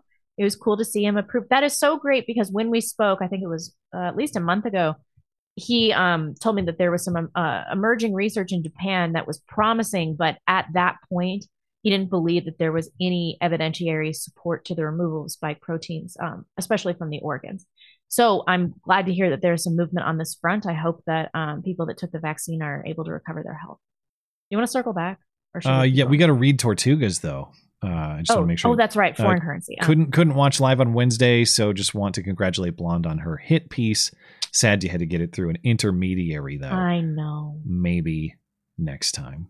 All right, yeah, we can uh, we can move on if uh, A we're all set. penguin. That's so cute. Yeah, I uh well I learned at least I learned what a pangolin is. But thank you for the chats, guys. We will come back to them toward the end of the show. Um, I'll have to just circle back with you. Moving on with the news. Um, after an announcement last weekend, of course, as we discussed, that the FDIC would bail out large depositors at Silicon Valley Bank and Signature Bank. The latest news within the last few days is that a group of 11 big banks are, are bailing out similarly struggling First Republic Bank in California for $30 billion. This is uh, the context in which Treasury Secretary Janet Yellen answered questions before the Senate Finance Committee on Thursday. And this was your typical hearing with lots of uh, sound bites that are are useful to listen to because there was a whole lot of nonsense uttered. But there's one exchange that I just want to make sure everyone hears and is aware of because I think it's particularly crucial for everyone to understand what is happening, either air quotes accidentally uh, as a product of mistaken good faith, which I guess is how we're supposed to take it, or intentionally as a means to further concentrate power and resources in this country. So, Oklahoma Senator James Lankford asked Janet Yellen if small community banks in Oklahoma can count on the same sort of depositor bailout that Silicon Valley Bank just got. And Yellen, really without hesitation, basically gives away the game. No, no, we're not going to do that for your stupid podunk tiny Oklahoma bank. Because we at the Treasury and the Fed and the FDIC, we only do that if we unilaterally, or I guess working with each other, but as kind of a combined entity, if we together decide that the bank in question qualifies for our magic title of systemic risk, which means if we allowed that to fail, it would have serious, catastrophic, major economic consequences. Whereas if we allow your stupid Oklahoma Community Bank to fail, who really gives a shit? It's a bunch of hicks who can't get the, you know, their hundred bucks out of the bank. So too bad. I guess they're FDIC insured, but you get what I'm saying. They're tiny Oklahoma they can't bank. get their two hundred and fifty thousand dollars out of the bank. Exactly. They can't get their two hundred and the ten thousand dollars on their two hundred and sixty grand deposit. They can't get it out. That's the point. Uh, in simpler terms. What she's saying is the Fed, Treasury, the FDIC, uh, they decide winners and losers in banking. Your small town banks don't matter enough to get this sort of special treatment. Here is her explanation. Will the deposits in every community bank in Oklahoma, regardless of their size, be fully insured now? A bank only gets that treatment if a majority of the FDIC board, a supermajority, a supermajority of the Fed board, and I, in consultation with the president, determine that the failure to protect uninsured depositors would create systemic risk. So, what is your banks. plan to keep large depositors from moving their funds out of community banks into the big banks? Um, look, I mean, we're that's certainly not something that we're encouraging. That is happening right now. that is happening because depositors are concerned about the bank failures that have happened and whether or not other banks could also um, no, it, it, fail. it's happening. Yes, of course, that's why it's happening. This was the plan all along. I said this on the show last week, Yeah. two weeks ago. Last week. It's it's Oh, was it? Yeah, it's it feels like an eternity ago, but it's only This last weekend all that all of this happened. They wanted people to get out of these local credit unions and these local banks so they could centralize people's money in larger banks. And then we're going to have government currency. We're going to have electronic that's not something we're encouraging. Yes, it is. When you give Yeah. preferential treatment to larger banks in the form of depositor bailouts, if I'm a depositor and I have a large deposit to make, um, obviously I'm going to take that money and put it in a place where it is fully guaranteed. As much as these people can fully guarantee the value of anything, but you're Right. going to put that in a place where they're telling you you get your money no matter what, as opposed to keeping it in a place where there's telling you you don't. Any rational actor would obviously then move the money from the small bank that can't match that sort of guarantee to the large to the larger bank that has the guarantee of Janet Yellen and company. Um, and, and of course, it's going to have that effect. You, you concentrate wealth in fewer and fewer, bigger and bigger banks, and they just so happen to be cozy with Janet Yellen and company. Imagine that. What a surprise. Wow. And, and of course, under these circumstances, there's nothing that a small bank, a a small Oklahoma bank like he's talking about, there's nothing they can do to compete for that business. Different rules mean the bigger banks can get riskier with their asset management have fewer or potentially no consequences for bad decision making. The smaller banks, because they don't have that benefit, aren't going to be able to give their clients uh, similarly favorable terms because they are going to bear the consequences of their risky Yeah, decision exactly. making. So, in other words, both the incentive for the large depositor to move money to the big banks uh, and the ha- the handicapping of competition from the smaller banks that's going to produce that effect undeniably and janet yellen's explanation again this is one of the wise people who's supposed to control all the purse strings of the country and said inflation is transitory and is now is telling you oh man i can't believe they're moving all their money to, to more and more bigger and bigger concentrations of wealth her explanation is whoopsie Yeah. whoopsie is uh, supposed to be the justification for these people having this much power Mhm. uh, so I, not to rehash last week's conversa- conversation in full, but you know, it, it's it, the the failure of these banks and the accountability for poor decision making. It's not it's not what you want to happen, of course, but if you want the problem to get resolved, it's not having Janet Yellen and Jerome Powell print more and more money. It's allowing these things to fail. And does that create short term pain, complication? Absolutely. Uh, but the long term alternative that we're going to allow a central bank to pick market winners and losers and print infinite meaningless money uh, to enforce those decisions, that's going to make things far, far worse than uh, the alternative, which is uh, you know some some pain now, and we get a fix of it, uh, a fix of that problem on the other side. This is exciting. It's happening. You know? Well, uh, they're going to go. Speaking of uh, power in the federal government and making sure everything is uh, is uh, squared away, they're now they're going after Silicon Valley Bank to go get them. Now they are insider traders, apparently. I don't know. Okay, so the Justice Department and the Security, the SEC, they're investigating the collapse of SVB in separate probes, but they almost always do this after uh, there's like an une- a huge unexpected loss or a bank failure. It's Oh. pretty standard procedure. So nothing's going to Um, happen. So nothing's going to happen. Yeah, the investigations they're examining stock sales that the officers uh, made days before the bank failed. We already know that those are square legally. Um, and they're also investigating the executives trading um, and what they knew or said about the bank's business in the 90 days before its demise. So I think they're clear on actual insider trading trading as far as the CEO and CFO go.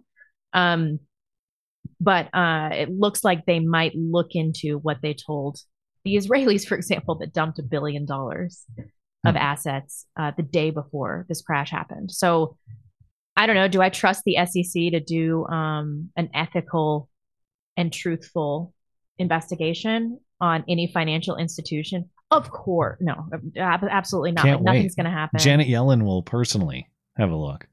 yeah, but obviously they were engaging in some level of illegal insider trading. I don't know the ins and outs of the law to say if that's the case or not. Insider trading is not an area of my expertise as a matter of what you can and can't do legally, but uh does it look suspicious? I suppose. I don't know. I can't I can't looks, offer more It than looks really bad. I mean, they were telling their largest investors, like at least ones that had uh, that had information on them. There was probably some blackmail or corruption element. They were like, "You gotta take the funds and run." Well, Um, now uh, speaking of consolidation, over in uh, Europe, now we're going to have uh, a merger or an acquisition of UBS on Credit Suisse. This is a huge deal. So, Credit Suisse has, over the last few years, they've had some major, major financial problems. Um, so, I guess I'll go back to the beginning, but uh, it was a lot of corruption within the bank. This has been ongoing for years and years, a lot of uh, public issues with Credit Suisse.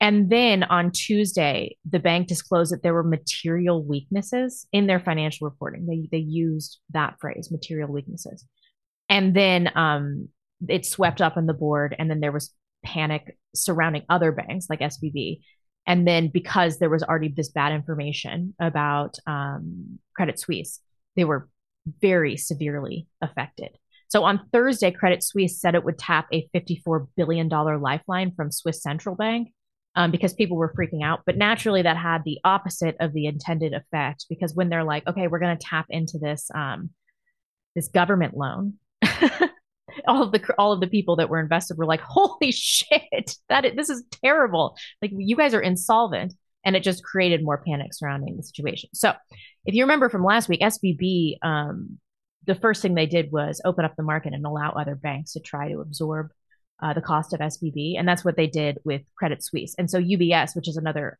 huge uh, Swiss bank, is currently absorbing Credit Suisse.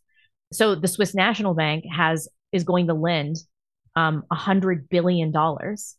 And the Swiss financial regulator is going to temporarily, temporarily suspend a bunch of regulations to help UBS digest its greatest competitor. So this is in banking, this is like crazy and a disaster, huge disaster. Hmm. Um, I think it says something really bad about things to come. This is like it happening to, to Chase Bank in Europe or something. Yeah, as though we had one of the major players here uh, acquire and consolidate with uh, another one of the major players. Yeah, yeah, yeah. Which perhaps we're in broke, store for. right? Maybe this is a sign of what's to come.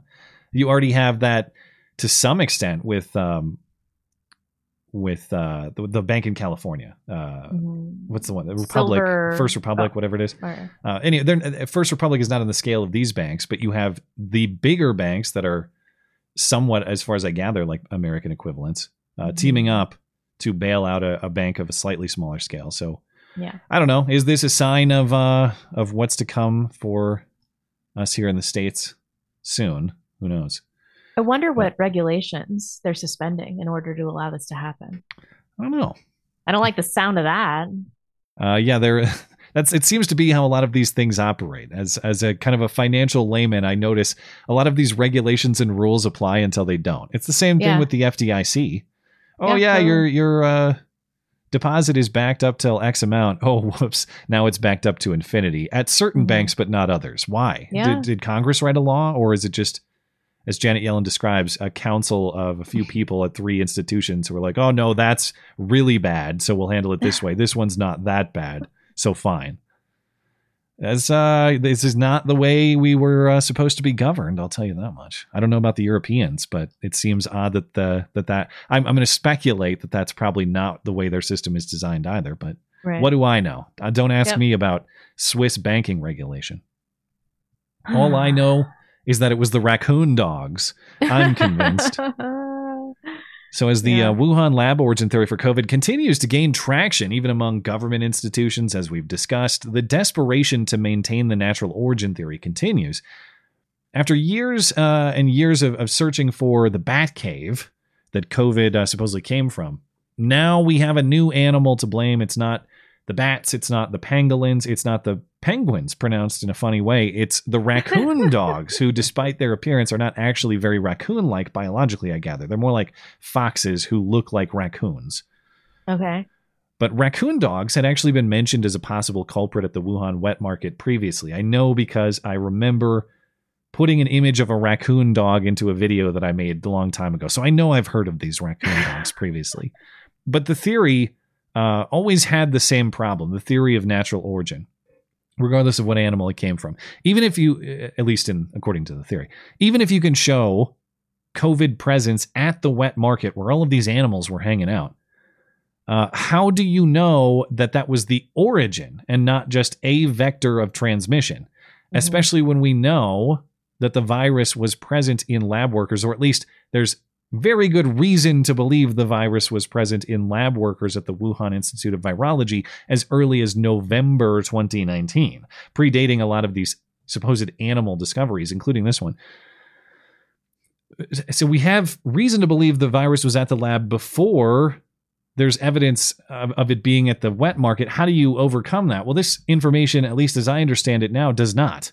Mm-hmm. But the Atlantic is trying to provide the answers in addition to other news coverage, and that's all you can rely on because as far as seeing the actual study and the actual evidence, no, it's not available yet. It's not peer reviewed, it's not published, but it's coming out. Just you wait. You can't see it for yourself. But this is the article published on Thursday in the Atlantic. The strongest evidence yet that an animal started the pandemic.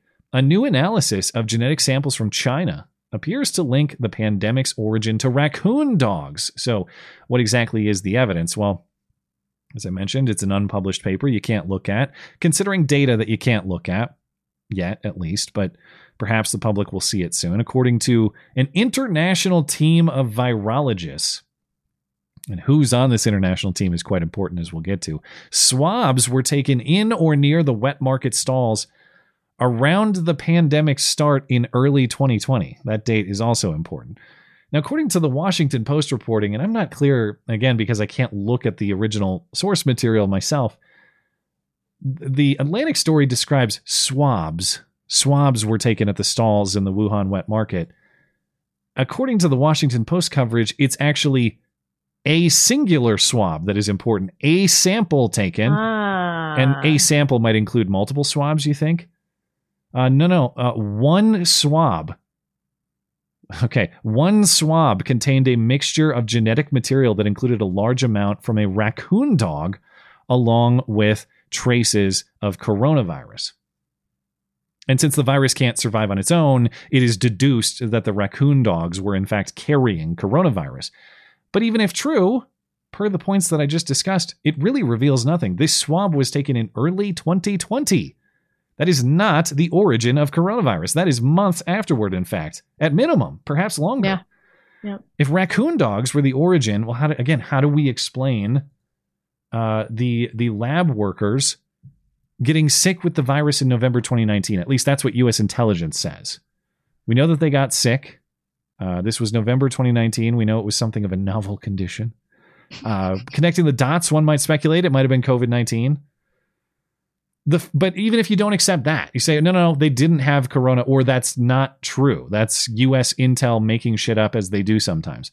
Well, according to the Chinese, the, their first documented case of coronavirus, uh, COVID 19 in humans was December 8th, 2019.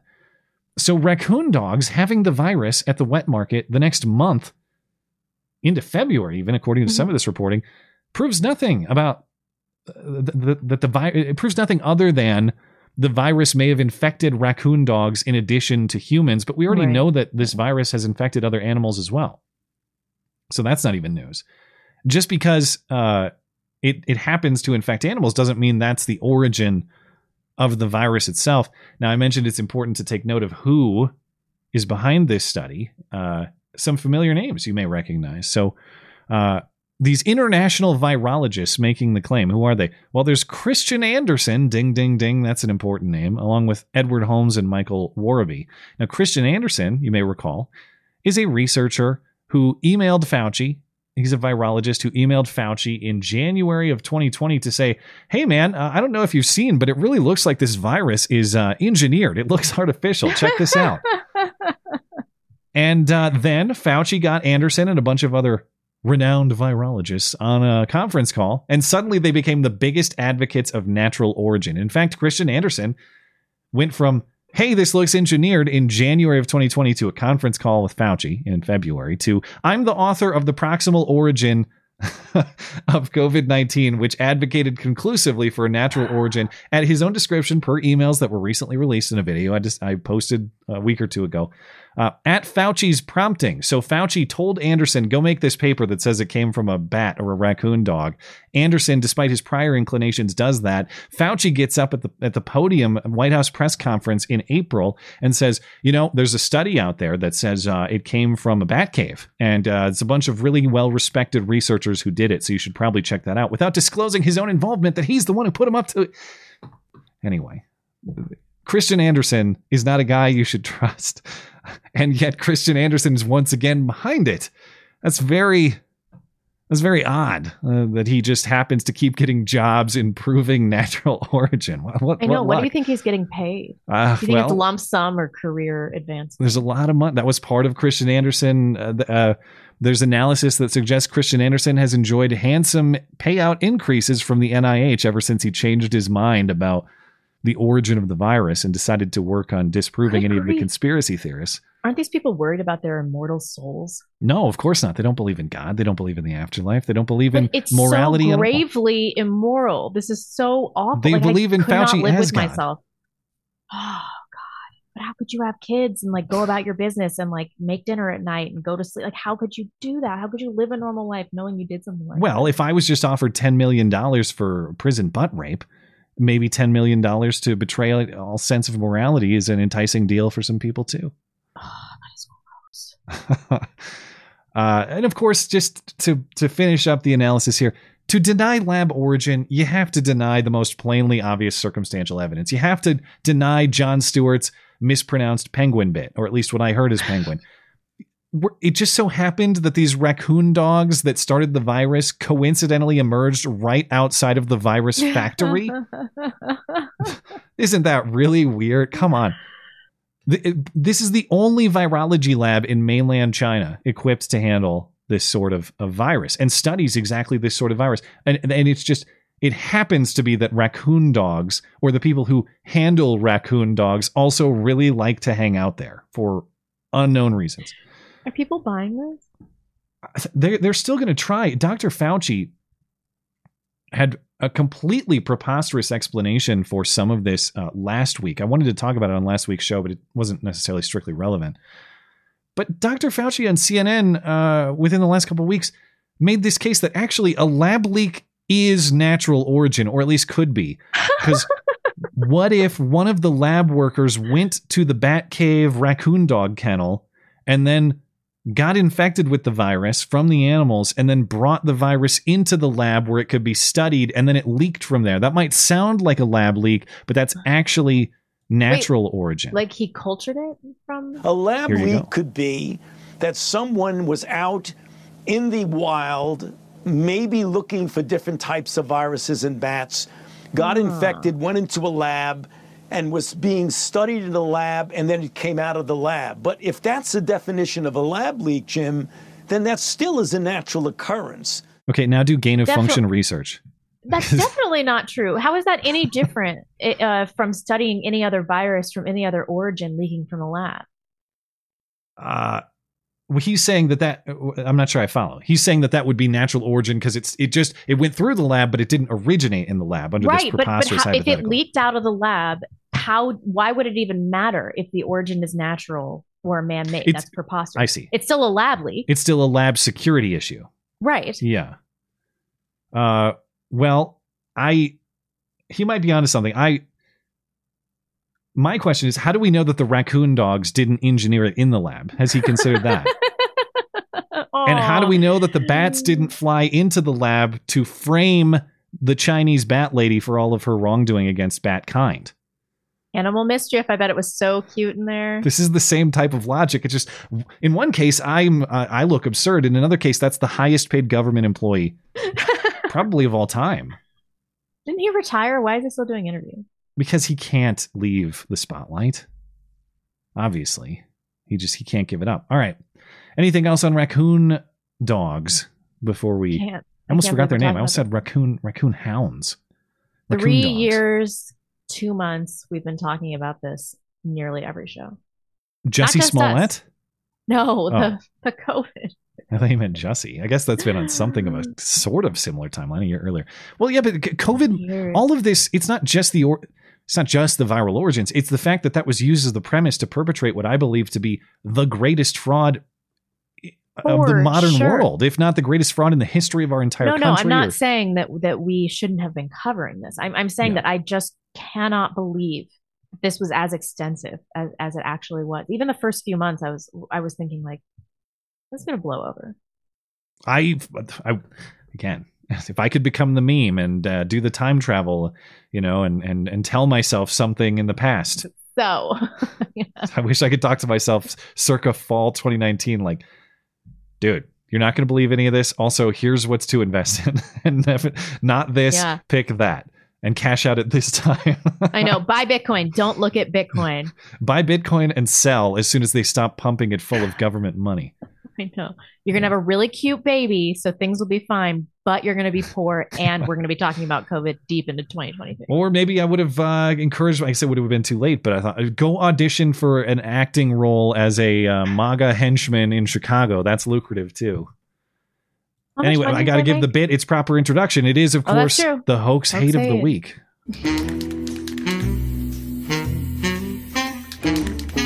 Now the nobody saw it happen, but it's totally a product of Trump's America hoax hate crime of the week. Ah, shit, it's backwards. You think they'll notice? Over four years after the most high profile hoax hate of all time, the Osundairo brothers, hired by Jussie Smollett to carry out the fake attack on him in January 2019, are finally telling their side of the story publicly. Of course, they testified in the 2021 trial that regrettably we couldn't watch because there were no cameras in the courtroom. But the brothers have now teamed up with Fox News to launch a five part docuseries called Jussie Smollett Anatomy of a Hoax that debuted on Monday. Fox and the brothers released a promotional video describing exactly how they did this uh, at the actual site in Chicago. We made sure we got there at 2 a.m. sharp. On the dot. On the dot. We had no phones because he did not want us to bring any phones. He said, so we don't lose them. I don't know if that's really the reason, but you can deduce your own reason. So we waited here for about, what, four, Four- minutes? It was about four minutes, Four minutes. but it felt like forever. Because it was cold as balls. So I saw him out the corner of my eye, and I was like, okay, that's him. Let's go. We gotta go get this Empire fat. That's that Nick. That's that Nick. Get that Nick. Hey Nick. Hey. Aren't you that Empire? Hey, Empire fat Nick. It's MAGA country. Yeah. And he said, What did you say to me? And then that's when I threw the first punch at him. And then I threw him to the ground. He wanted it to look like he fought back. That was very important for him because he said, Hey, don't just beat my ass, make it look like I'm fighting back and whatnot. So we did that. He had no bruise. I wanted it to look more real. I used my knuckle and gave him a noogie. So I went like this. Why did I do that? To give him a scar, to give him a mark, to make it look real, like he really did get his ass beat. That's where I came around with the bleach, the infamous bleach in the hot sauce bottle, poured it on his shirt. Then I finally put the rope around his face. I did not put it around his neck. I just placed it on his face, and that's when we took off. I kind of love them because it was cold as balls. So I gave him a noogie. I, as I said, I know I'm supposed, on principle, I'm supposed to say they are just as culpable as Jussie Smollett himself. No, they're They- not. Well, they, they willingly participated uh, for personal profit. They were just Um, henchmen trying to do a job. just doing my job, bro. I know. Uh, but but based on this segment and based on some of the subsequent interviews they've done, they do seem pretty funny and cool. And to their credit, and this is is very important to the serious point that I'm trying to raise, they do seem sincerely apologetic about their role in all of this nonsense. They apologized on Sean Hannity's show, uh, saying that they allowed their ambition to cloud their judgment. So all of a sudden, this is viral and believed. What are you guys thinking? Before I allow my brother to answer that question, I just first want to apologize to everyone in the audience, the country, and anyone who might have been affected by this directly. When we were asked to partake in this, we really didn't foresee the ramifications of what something like this could do to the country. You're sorry you participated in it. Yeah, yeah, we didn't. We allowed our ambition to cloud our judgments. oh, they seem like nice young men. Was he wearing a MAGA hat? with Africa in place of the A. So, uh, Yeah, I like it. Again, is the questionable, the questionable part of that phrasing, I think. Uh, but uh, I'm uh, sure make Africa great. Get get at it. Absolutely, Yeah, they are. Nigerian, of course. So Well, uh, you have to pick one African country, yeah. they're very well. Uh, they're of all the Nigerian scams ever perpetrated. Of all the hey, please send me your credit card uh, number and your social security number so you can get a, a secret fortune from my uh, deceased prince who has left everything to you in his will. Of all those people, are they the greatest Nigerian scammers of all time? They got to rank. They're not know, the right? wealthiest, but in they're terms of pretty bad. How much money were they? get- They were only going to make like ten grand or something. yeah, it was it was a few thousand dollars. It wasn't a significant or life changing amount of money, but But like, I can see how they could be like, he's not that famous. This isn't going to go viral. They just underestimated the effect that this was going to have on the culture. I, I do buy. You could say that that was an insincere. That maybe maybe they're trying to cash in now because they see an opportunity to actually um, uh, get some traction in their acting career or grow something out of this uh, this fame of of rejecting Jussie Smollett or something. I guess you could be cynical in that way. I buy the I buy the apology is pretty authentic there. It was not prompted by anybody on the set. They just volunteered that themselves and I didn't think it was I didn't think it was fake. I count me as a Yeah. believer in that apology. No, Um, no, I'm fine with this. I mean, I love a hoax hate that is high effort, and this was the high effort hoax hate. It's a lot of plotting. Uh, they probably plotting. do have a better prospect at act at an acting career than Jussie Smollett does. Uh, Yep. Recall Jussie filed his official appeal of his November 2021 conviction, for which he was sentenced to 150 days in prison. I don't see information on when the next court hearing in the process will be. The other, the only other thing I wanted to say about this interview, very awkward moment. Sean Hannity was discussing the politics of these brothers, and they said, "Hey, we're actually more conservative than you think we might be. We have plenty of conservative views." And then the Osundairo brothers' attorney interrupted and called herself a hard R Republican. we have conservative views. We have, yeah, we have conservative views, m- more conservative views than uh, liberal views, anyway. Yeah. So, And Sean, hard yeah. R, hard R, Yeah. Republican my whole life, proud of it. Um, you know, and That sounds like uh, exactly the political party to revive your enthusiasm. The hard R Republicans. Yeah. yeah, yeah. Uh, get in touch with this woman to cooperate. The hard R Republicans coming soon. Speaking of the hard R, did you have anything else to say about uh, Jussie and uh, the Osundairo brothers? No, I, I can't explain why I think they're awesome. I have no principle. They're just funny and they seem to have Yeah. a good attitude about everything. So uh, I, I can't deny the the charisma. Uh, but This next one, I hope this is true. Oh, it's it's definitely true. My only question is: Is this in fact hard R or not? Uh, th- this happened though. We don't know exactly. We don't know if it was a soft A or a hard R. But in Sacramento, California, black students have been busted uh, in at least the third case of an anti-black incident perpetrated by black students in just a little over a year in this particular school district. Earlier in the month, uh, Sacramento Unified School District officials condemned an incident of racist fake money being circulated among students at Kit Carson International Academy. District spokesman Brian Heap said, quote, one student student printed it who gave it to another student who gave it to somebody else. We don't know how widespread the dissemination was on campus. We do know uh, that more than one of these were handed out because the principal actually saw some on the ground. Really speaks to our need as a district to do more in terms of fully educating kids about the history behind this word and to try to clear up the misconceptions they have, uh, they must have, that lead them to use it so cavalierly. Uh, an image of this dollar uh, has actually been posted on social media. Uh, it appears to be called an N word buck. At least I think that's what it likely says. And I don't know if it's a an ends in an A or ends in an R N word buck. But uh, if you look closely, it says redeemable for liquor, KFC, or big booty hose. Uh, investigation revealed, indeed, two black students were responsible for distributing these N word bucks. School principal Luti- Lutisha, Lutisha, Again? Oh, Lutisha. Lutisha, not to be confused with Letitia in New York. Uh, Lutisha Stockdale posted on Facebook, I'm so pissed with six exclamation points. Th- I think it's six, lots of them. To answer your question, yes, two black students made these and were passing them around. The students are Wait. now suspended. I don't understand. Were they trying to frame white students, or was just this some th- Hmm. funny thing that they were doing for the laws? Might have just been a funny thing, joke among friends. Who knows? Oh, okay. Maybe maybe they maybe it was some kind of currency among friends, like, hey, give me a bottle and I'll give you, you know. a- yeah, that's what I was saying. I hope this is real. Like they're using it for legitimate currency Yeah. to buy like purple drank and KFC. and uh and KFC. Big booty. Yeah, exactly. Uh, you scroll down to the story uh, uh, through the story, as I mentioned uh, at the top. Quote uh, from the story District Diversity, Equity, and Inclusion Monitor Mark Harris says he's been on an emotional roller coaster over the stunt.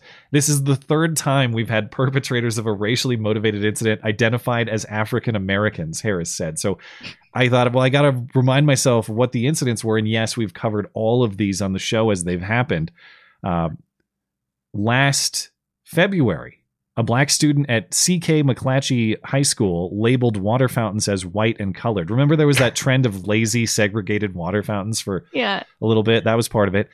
Two black students were caught on surveillance camera writing racist graffiti on the walls of a school building at Rosemont High School. This was another one that I think demoralized you because they they wrote the N word in in pencil, as far as I Oh, gather. Like, you could literally erase it off the wall.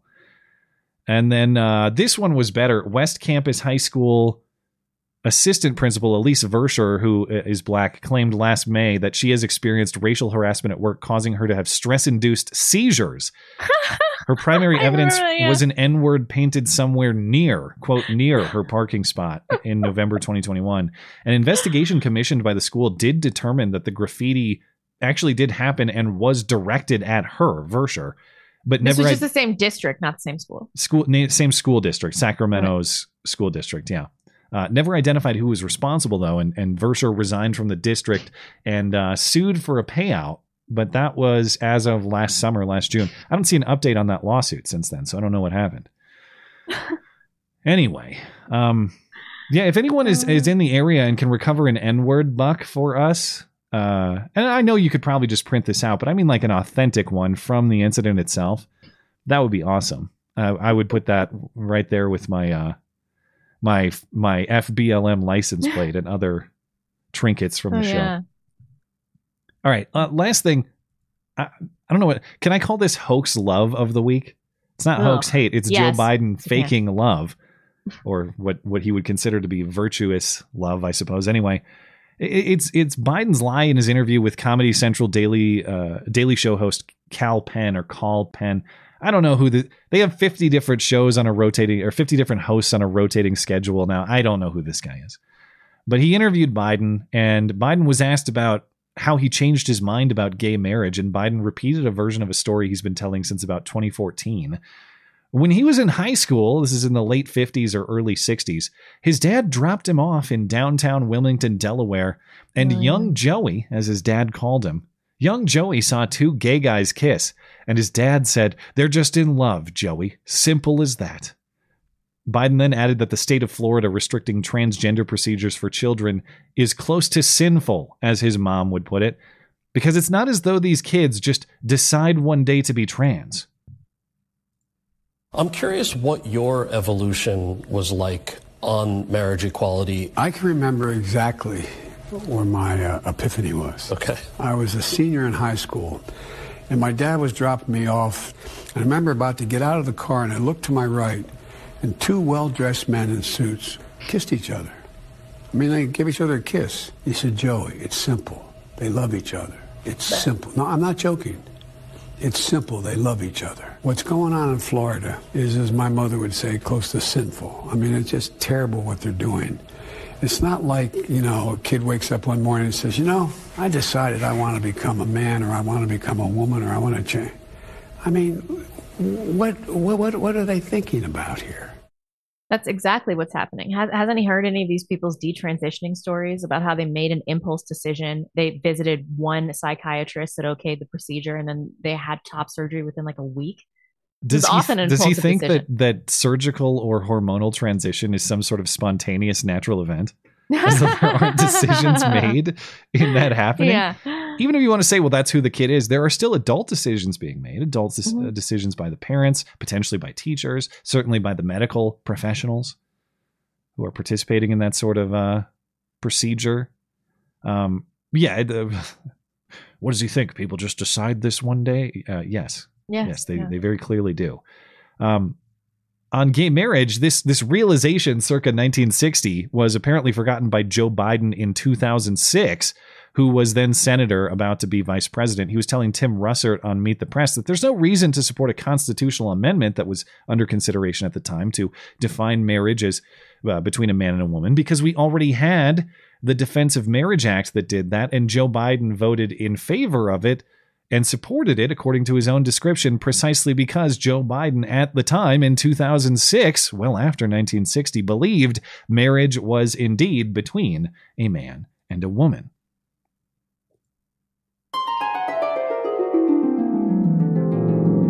I can't believe the American people can't see through this. We already have a law the Defense of Marriage Act, where we've all voted, not where I voted and others said, look, marriage is between a man and a woman, and states must respect that. Why do we need a constitutional amendment? Marriage is between a man and a woman. What's the game going on here? That was 2006. Yeah. Is he have a body double? people people uh, wonder about that. He does look awfully different. That's a long way down to go for 17 years. Yeah. Yeah.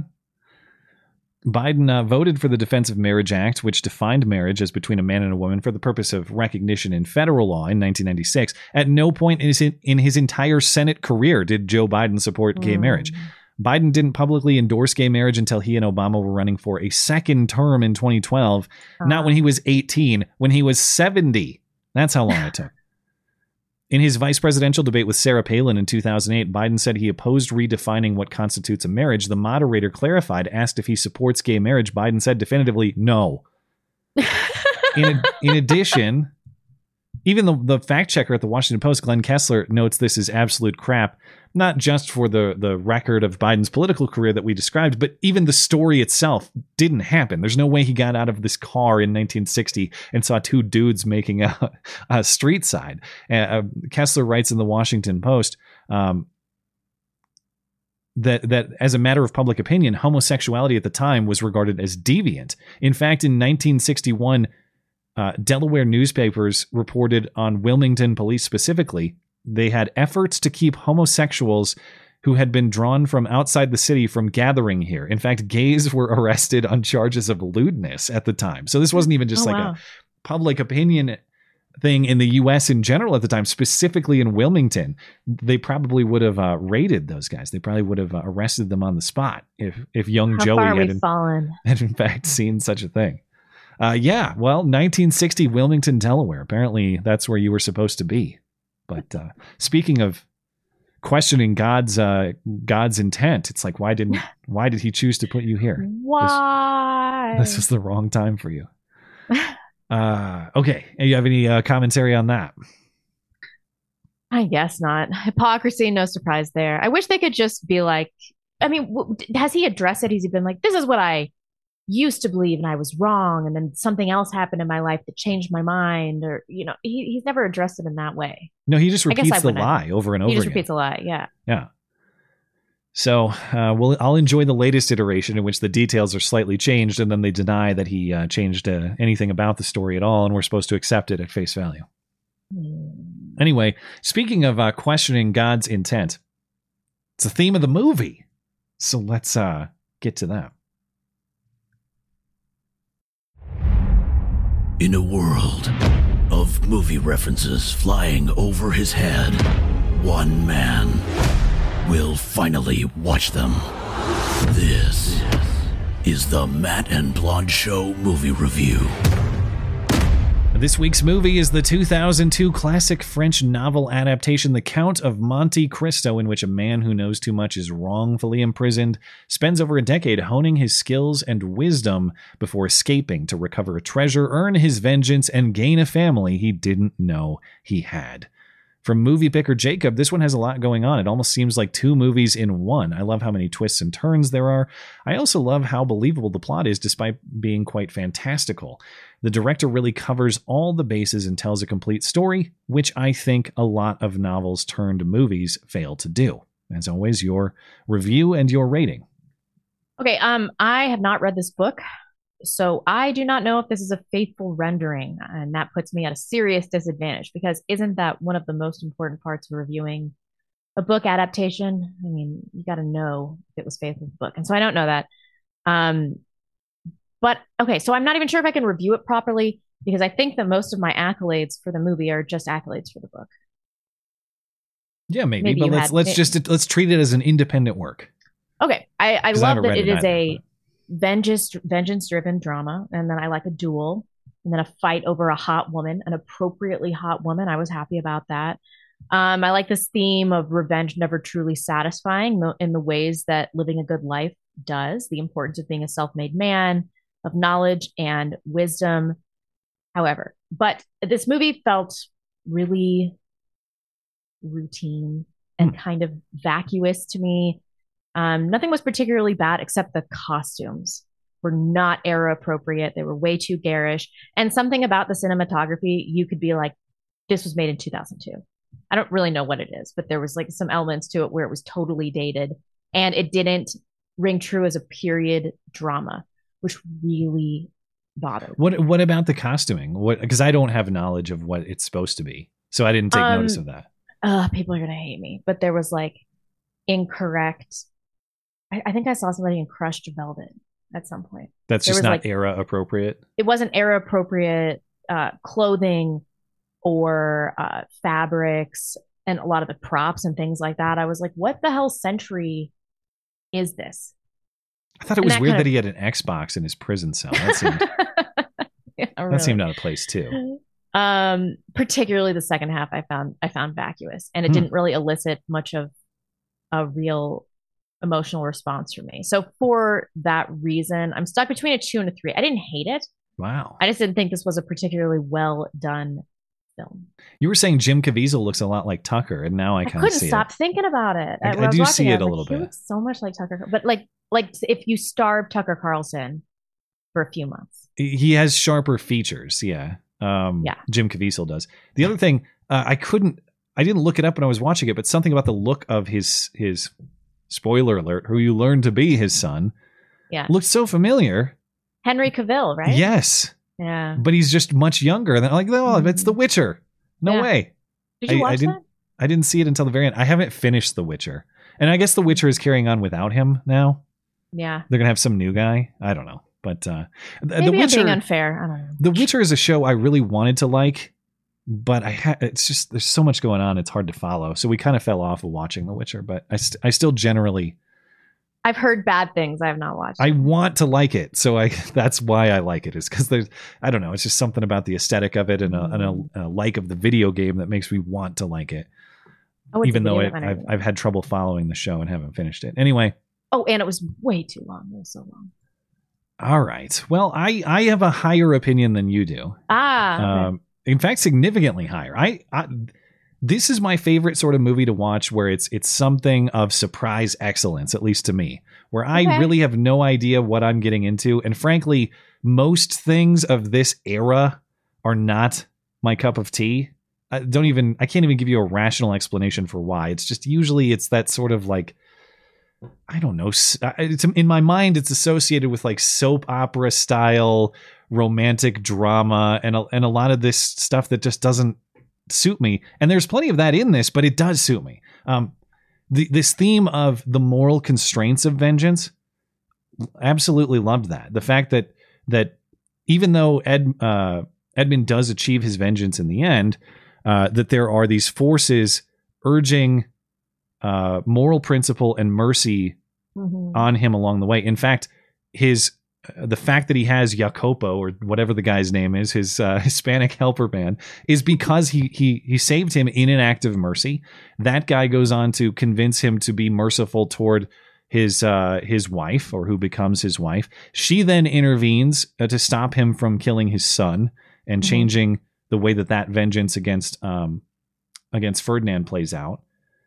And uh, I, I just thought that it was it was very interesting to see these these moral influences direct a vengeance quest toward its proper end, but making sure that it didn't go into excess along the way.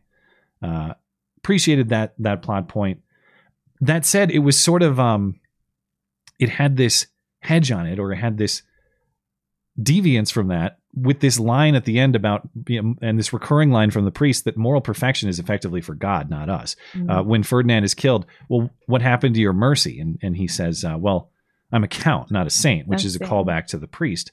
Mhm.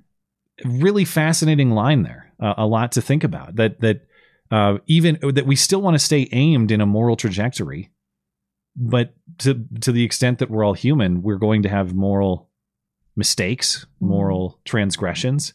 And if you must be vengeful uh, and you must be ruthless, save it for those who truly deserve it. You know, don't don't don't make ruthlessness the norm. Make it the exception.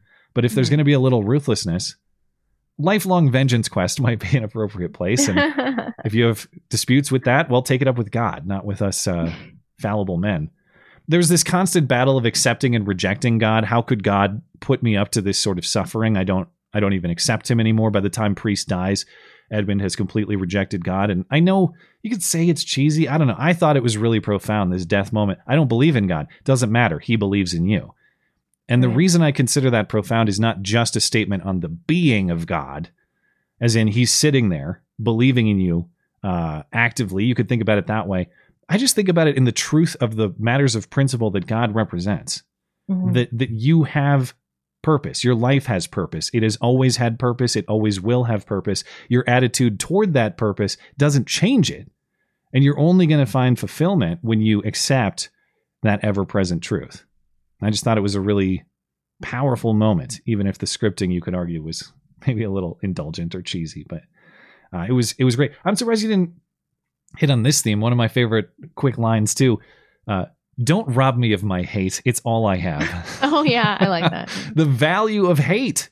Interesting themes. I, I know the you you could argue the movie intends to say that Edmund should let go of his hate, and maybe the movie is an exercise in that. But this is a point that you hit on a lot, and, I- and I think there's a lot of truth to it. Uh, this this sort of modern conventional wisdom of no hate or hate has no place. Well, hate is not of universal value, but it is also not of no value. It's a relative question like anything else. Hatred of what? And if you don't hate wickedness, as in the rejection of morality, if you don't Can you even that- be good? Right. Is there any moral? If you love everything and hate nothing, are there moral distinctions at that point? Mhm. I would say no. And that's the value of hate when properly applied. Don't get me wrong, Southern Poverty Law Center, or actually do. Please write a hit piece about me. I really crave it. I'm really I jealous. tried. Tried. Uh, uh, last thing I appreciated this this theme that hard work pays off, which is sort of a cliche point, but what I loved about the way it's illustrated in this movie is it pays off even in ways you don't expect. So of course, uh, Edmund and Priest think they're going to dig out of the prison together after years and years of work. Eh, The priest dies, but it's his death that creates this new opportunity that neither of them predicted: the escape through the body bag. And it, it's just a great lesson in the value of working hard for working hard's sake. That even if you don't achieve the end at which you think you're aiming, by Right. pursuing opportunity, you are creating opportunity, and that will That's pay true. off. And there was justice in him dying in prison because what he had done was so abominable. I And forgot what he did. down a he like burned down a church filled with people. oh, well, that seems unpriestly. I guess I missed that part. Or And then he um, decided to spend his life uh, repenting. Hmm. He did it for the army or something. Oh, that's right. He did mention that, and that's why he knew combat skills too. Mhm. Yeah. Uh, th- this, I, I want to explain this clearly because this might seem at odds with my typical interpretation, but this is a movie about a lot of big moral dilemmas. Mhm. And and the the ending was just sort of nice and neat and clean. Oh look, I got everything and I lost nothing.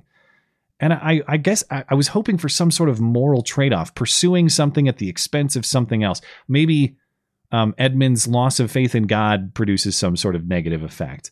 Uh, maybe he pursues vengeance at the cost of something significant like his family. She does get shot, but it doesn't really mean anything. She's fine in the next scene. fine, yeah.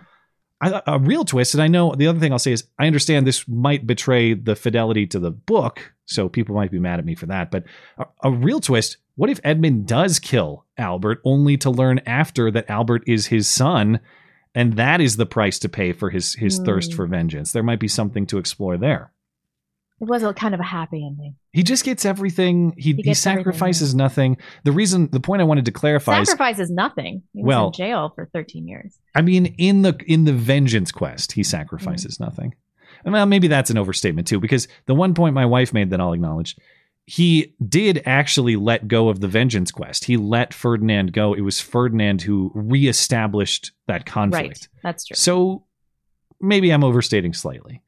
Uh, but the point I wanted to clarify too. Normally, I'm sitting here saying I want an ending to be perfectly explicitly clear. When I say that the the ending is neat and clean, I don't mean that its clarity is a flaw. I mean that its moral neat and cleanness I find to be a little bit at odds with the the rest of the movie's themes. I like having finality in the the ending. That's not what I'm saying. I just thought it was morally neat and clean in a movie that that explored a lot of messy moral themes. Well, they should have killed off the wife. Uh, maybe something. Sounds Alex, something. uh, Alexander, dumbass. Should have.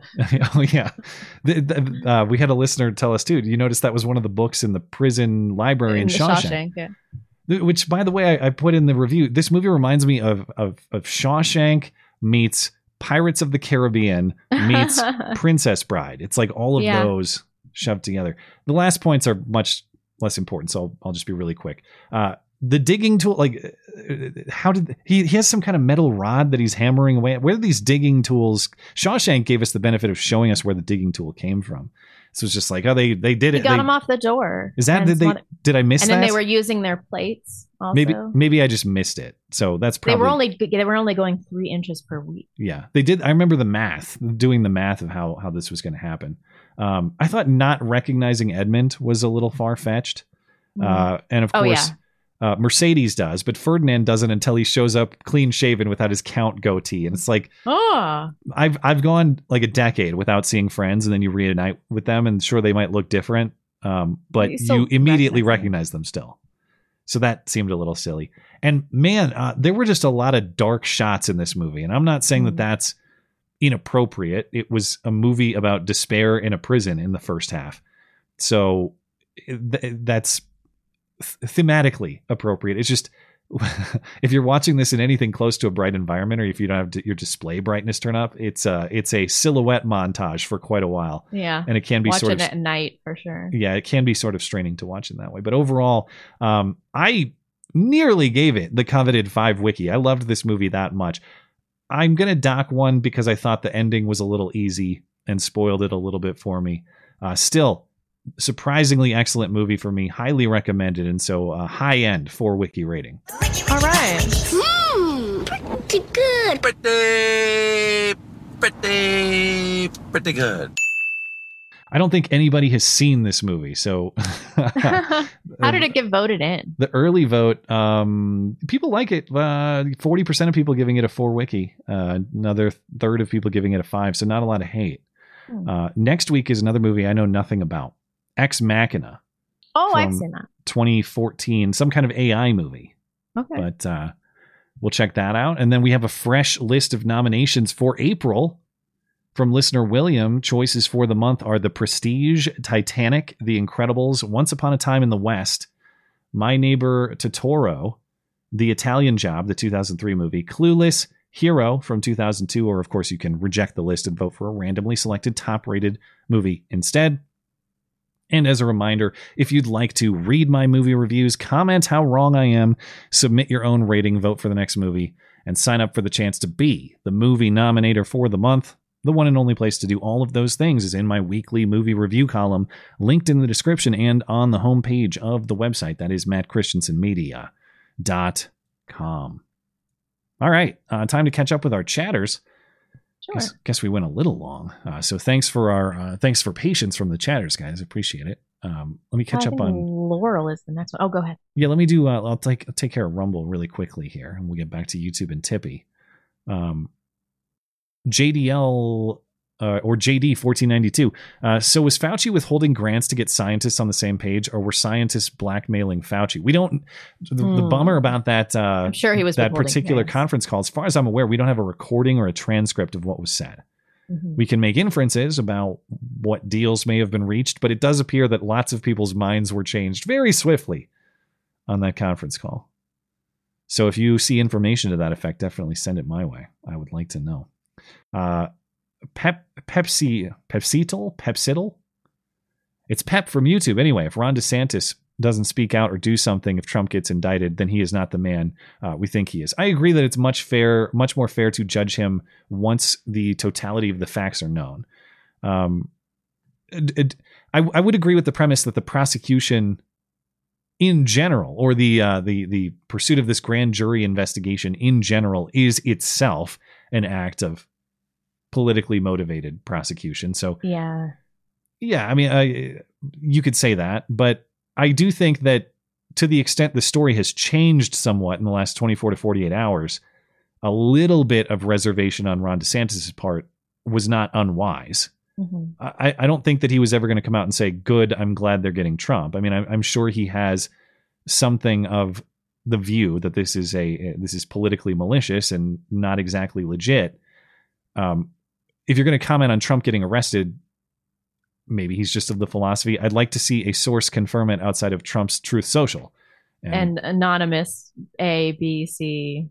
and if that was his inclination, then we'll find out as soon as as soon as the decision on this indictment is made. Then we'll find out uh, whether the harsh criticism of DeSantis is fair or or whether uh, that was overblown. Addicted to drums, thanks. Uh, says thanks and thank you. Appreciate the support for the show. Links to the Future. First of all, it's a phenomenal book. One major change between the book and the movie: Albert is not Edmund's son. That was a stupid producer's decision. What? And it dilutes the Albert Edmund conflict. Well, that's a major plot point too. That's a significant. Why would they do difference. that? Um, yeah, I don't. I, I I guess I'd have to get a Oh, summary. the demoted. I give it a two now. That's Hmm. it's so bad. it, it, that also chips away at the the motives of Mercedes, the wife, because her whole point was I married him to protect our son Right. and provide for our son. If that was not her motive, then she's kind of more of a skanky sleut. Yeah. Yeah. so I'll- I'll have to check up on, on the novel's version of the plot. He also says, uh, or she, I don't know. Uh, the Count of Monte Cristo and Shawshank Redemption uh, are two of my favorite films of all time. I also loved Ex Machina. Jacob knocked it out of the park.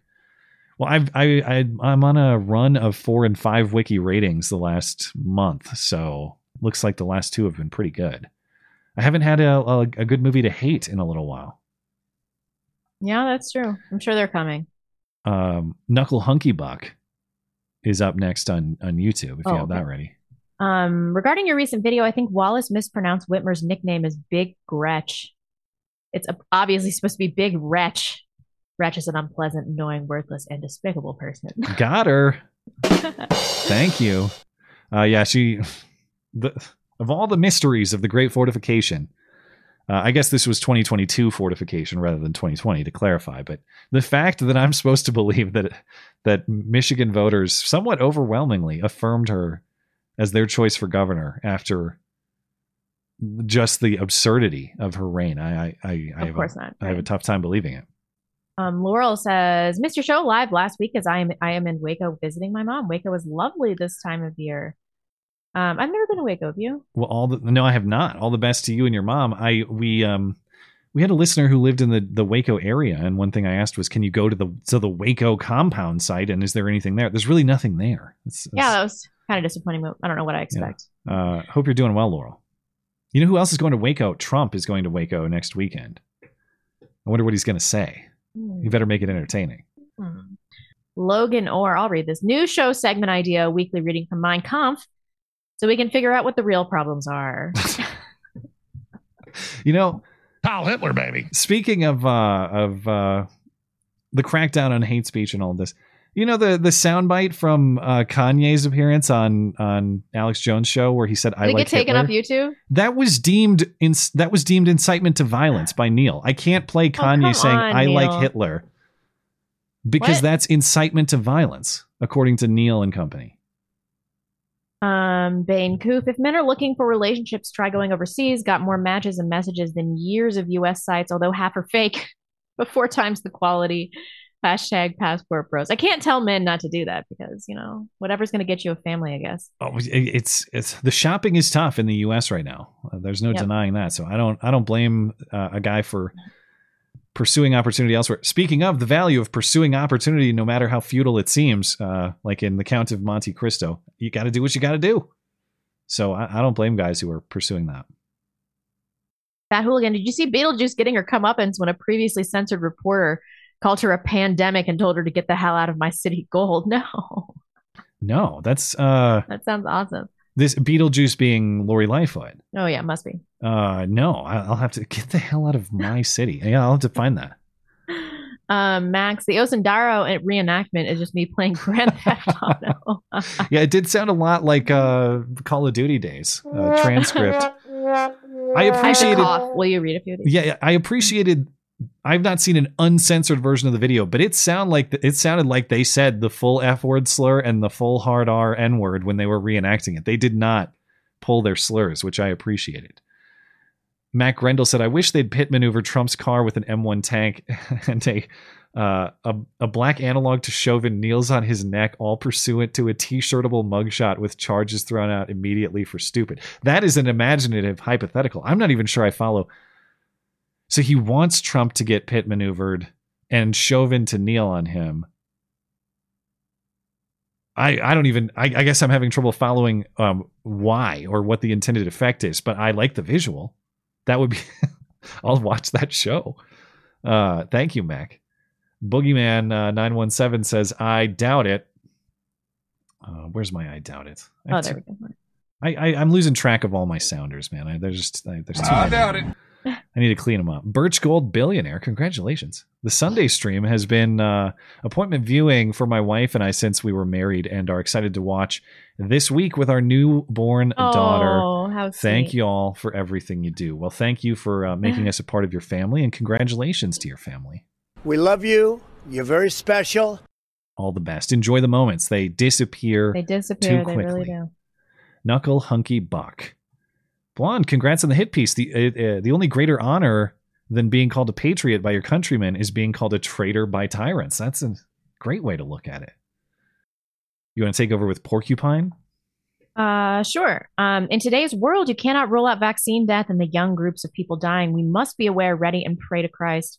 Pray for our enemies, for they know not what they do, but they do know what they're doing. They knew exactly what they, They do. definitely did. no, I I I get hung up on this on this Christian philosophy. Also, I'm not praying for my fucking enemies. those Idaho Not. pagans have got to you. They- They're all right about a lot of things. Huh. Um, my Grundle says if you got the vax, just find a cardiologist that will give you a prophylactic pacemaker. Got to be a few docs that will cash in on the heart blocks that are popping up. Go early though. I suppose if this doesn't work out, maybe I could pursue a career uh, in cardiology. It seems like there's going to be a lot of opportunities. I don't know if I can get through med school fast enough, though. AP asking the important de- uh, question. Well, which you think is superior, queso blanco, which is white cheese, or regular queso cheese dip? I think blanco is better. It's a little spicier, clearly dips tortilla chips to match. Uh, I'm going to tell a brief story about why my answer is I'm I'm I'm I'm balking. I'm punting here, and I shouldn't. My answer is neither. Uh, but the reason the answer is neither is not just because of some lame thing like oh I don't I don't like liquid cheese, but whatever. The reason my answer is neither is because I once went to uh, a, a a party at a friend's house, uh, circa the age of 20, 21, something like that, and this party, of course, was alcohol fueled, and um, uh, several women were invited to participate in this party. None of them were uh, uh, particularly attractive, even for the amount of alcohol that was provided at my friend's kegger for like 10 people. Uh, and these women who showed up uh, were the sort of women who would bring snacks to this event. And some of the snacks that they brought included uh, Tostitos queso dip. And this this this young woman God bless her. I hope she's doing well these days, but that night she was not. She was making these turkey sandwiches with queso dip on these rolls, and she was trying to force them on everybody. Hey, you want one of my sandwiches? Hey, you- no, I don't want any fucking sandwiches. Leave me alone. I want anything that you're offering. Go away. Ew. And I, uh, I was decent. I was good friends with the host, so I got the the benefit of like a nice, comfy bed to sleep for the evening. And I woke up in the morning and I went to the bathroom, and this chick had projectile stained the entire shower with the nastiest queso barf you have ever seen in your life. And oh, um, girl. and when my friend woke up, I, I maybe I handled this incorrectly. She was gone. She was not there at the time. She barfed. She barfed and bailed. I guess.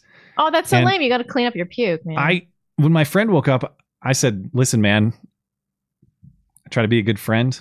Try to help my friends out and do my part. Uh, I'm not helping with this. This this queso barf is on you. I'm not doing it. And I didn't. Oh, is am I a bad am I a bad friend for shirking my obligation in that context? Oh, Anyway, that that's why I say neither. Great story. Compelling and rich. But if That's I a had to pretty good pick, I guess I'm going to pick. I, I like the yellow dip. I kind of like the white. I like the the sharper aspect. Yeah. Blech. This whole story, oh, I can't stop thinking about now. Tortuga, do I need to get a bulletproof cup, or was this turtle nut hunt an isolated incident? Turtles everywhere. Like, Uh, yeah, I don't know. I don't know what your prospects are, Tortuga. I know Tortuguita I don't think they went after him for just turtle hunting purposes. I think he invited the shots, if I understand correctly. Maybe get a yeah, maybe get a uh, some sort of bulletproof nut cup. Um, Citizen Seven, how can the DA file charges against Trump when the statute of limitations for his crime expired in 2018? Is the DA really willing to make a complete ass out of himself? Yes. That's why that's why I need clarification because that seems so plainly defeating of the action that they're bringing, and uh, that that's what Jonathan Turley was writing about. And when I read that, I think, what am I missing here? If the statute of limitations is expired, even in actually, excuse me, I, I'm having queso burps. Um, Even in his writing about the felony charge, it notes that there's a five year statute of limitations, which would also be expired if this happened in 2016. So something I'm not clear on the timeline of how all of this works out. Uh, I don't understand how they intend to bring charges this this long after the fact. Yeah. Um, I got a coffee. Can you take The? Simpsons since 90, Sharks goalie James Reimer is the latest NHL hockey player that refused to wear the rainbow last night in San Jose. ESG media predictably uh, outraged. Hey, it's not, hey, it's not against the law, ho. Deal with it. Uh, that is correct. Uh, I did see that, and um, It's not against the law, ho. Fuck you. Thank you, LaDonna. Um, or was it LaDonna or Donna? I can't remember. I think it was LaDonna. It was LaDonna. Yeah.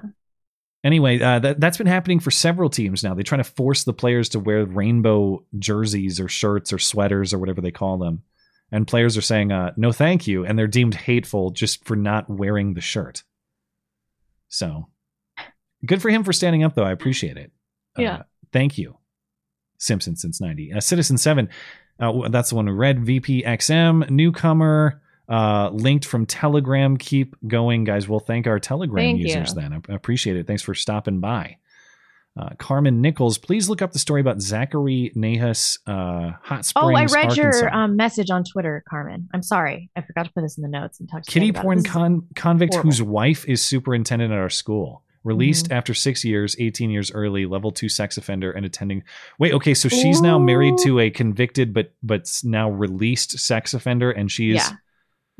Oh boy, the fact that he's at the school. I mean, even if you want to make the argument that well, that's the spouse and the professional. No, he's going to school function. that. I would have some questions about that if I was a parent in that district. Yeah. Uh, okay, I, I that's, news to me. awful. And Nicholas it's H. Kitty Oh, porn convicts. That's what yes, his charges hundreds and hundreds of files. Yeah. Wow. Well, you know, uh, it's like uh, Ketanji Brown Jackson said. With the internet these days, you might it's like one click and whoopsie, there's a thousand child porn images on my computer. It's happened to all of us, according to uh, the uh, the wisdom on the Supreme Court these days. Um, let's see. Nicholas H. If you protest on Tuesday, you're responsible for all the deaths of NYPD cops who commit suicide in 2023.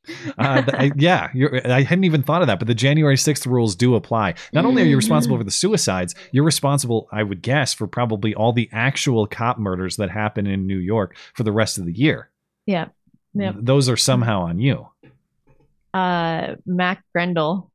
The standard has been set. Arson is mostly peaceful. Dare you to flick a cig onto wet grass when protesting a Trump arrest, though. Ain't that the truth? Jeez. Uh, yeah, good luck. Thank you, Mac. Uh, the, Phil, the response to any request from GOP politicians should be screw you, pay me. If they want our support, our votes, or anything else, they need to pony up. I like it. Uh, yeah, well, they've they've certainly turned it into a business, so I suppose why not reciprocate? AK 47, your face. Speaking of DeSantis, could one of you please Google up the Florida statute uh, 83606 and read back what it says, please? Should be the top result. Okay, I'll do that. Punishment for making derog. Is this a real law? Well, yeah. Uh, yeah, it is, it's yeah, it says that. I'm surprised. Punishment for oh shoot, uh, punishment for making derogatory statements concerning banks and building and loan associations. Any person who shall willfully and maliciously make, circulate, or transmit to another or others any false statement, rumor, suggestion, written, printed, blah blah blah, or even by inference derogatory to the Ooh. to the financial condition or affects the solvency of a financial standing of any banking institution. I can't say that that bank sucks ass. There's there's Yeah, got to really. be some rules around that. That would be constitutionally wrong. Transmit or overbroad, but- circulate any such statement or rumor shall be guilty of a misdemeanor, and upon conviction thereof shall be guilty, So- guilty of a misdemeanor.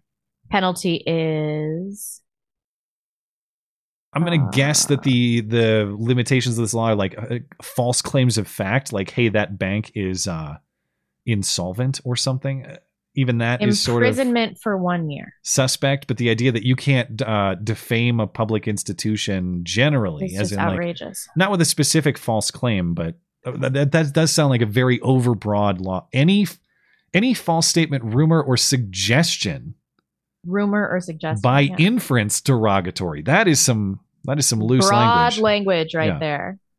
Um, Slosher, blonde, the Q shaman probably isn't a Fed. It's more likely some supervisor for the Capitol Police saw him and said, "Make sure that guy gets into the center of the building." I agree with you. Yeah, That seems like the the plausible explanation to me. We got our guy. We see some crazy ass buffalo horns and spray paint. Get him in there, or spray paint, face paint. It's that time Face of the, the night. I it might have been spray meant. paint on his face. Who knows? that'd be dumb. Kevin asked, "I don't know what your opinions are of the Catholic Church, but that aside, Bishop Barron has great commentary on the problem of suffering and the Book of Job on YouTube. Worth watching. I'm gonna go put this in my. Hmm. Can you read if you will? I Yeah, because I uh, will forget if I don't do this now. Thank you, Put Kevin. this- Mac Rendell, hot take. Blonde has been black, uh, black. I read it as blackpilling, backpedaling out of being based over the last few months. Is she really just a better trained Rayla Epps? The mask is slipping. Never trust a Fed. Come on, Rebecca. He's got you. Fed, fed, fed, Historically, fed, fed, I am at apex baseness in my career. I just Hmm. You had Gypsy Crusader on. Come on. You can't, uh, unless unless maybe you are cooperating with the SPLC. Maybe that's how all of this was actually like arranged. use this picture. yeah, they really. I mean, yeah, they they of all the pictures they could have chosen. I'm a psychopath. Look at Alvin Bragg's face. It has a striking resemblance to those clown balloons that you punch and pop back up, and they they pop back up and you punch again. Pull up a photo; it's practically identical. You can assault in New York, and they let it go. F this guy. I saw a lot of uh, low effort photoshops of him as an NPC, Yeah. and it also worked pretty well for that. Um, Risen Victory. James O'Keefe paid a woman to rewrite Winnie the Pooh. Instead of a boy in the 100 acre woods, it was a girl who lived in the 76 acre woods. R2 Dindu was Winnie, who ate gumbo, and Tigger was spelled N I double G E R. So O'Keefe called her a strumpet. I'm not I'm not sure I exactly follow that, but uh, I love the word strumpet. My husband says it all the time. I don't know what that is actually. It's like an old I timey way of saying a be chick was a whore for like showing her ankle. Oh. Well, thank you, Um, Risen Victory, for that uh, poetic creativity. AK 47, your face. I called it last Wednesday about Janet Yellen purposely let her fellow people like her take a billion out of SVB before it got bad, and now she's going to screw us over. It's, yeah. It's, It's very not looking good. that that whole exchange, it's like, okay, even if I take you at face value that it's whoopsie, that means you shouldn't be in the position of power to be doing the whoopsies anymore. Oh, yeah. How no no matter how you interpret her commentary and her actions, it's all bad. I know. We're going to continue on with this experiment in recklessness. We are. Uh, Mortimer Duke. If acquiring Credit Suisse turns UBS into a teetering giant, grab your ankles. It's going to get primal. I know. Hmm. Um, is there basketball on? My husband's yelling downstairs. Is it? Well, it's uh, March Madness, right? It's probably Oh, is college. bas- Gonzaga playing tonight? Okay. Uh, maybe they are. I don't know. Okay. I hope I hope my daughter didn't drop something. Um, I'm a psychopath. Side note: Janet Yellen also has an eerie resemblance to that that punch balloon pa- uh, pop back up. Just saying, coincidence? I think not. I gue- I guess maybe the, all these people come from the same factory. John says the reason God allows for suffering and evil to exist is to test your faith in Him. You're then supposed to take that suffering and turn it into good works. It's the Christian thing to do. It is the strength of our suffering that good is measured by.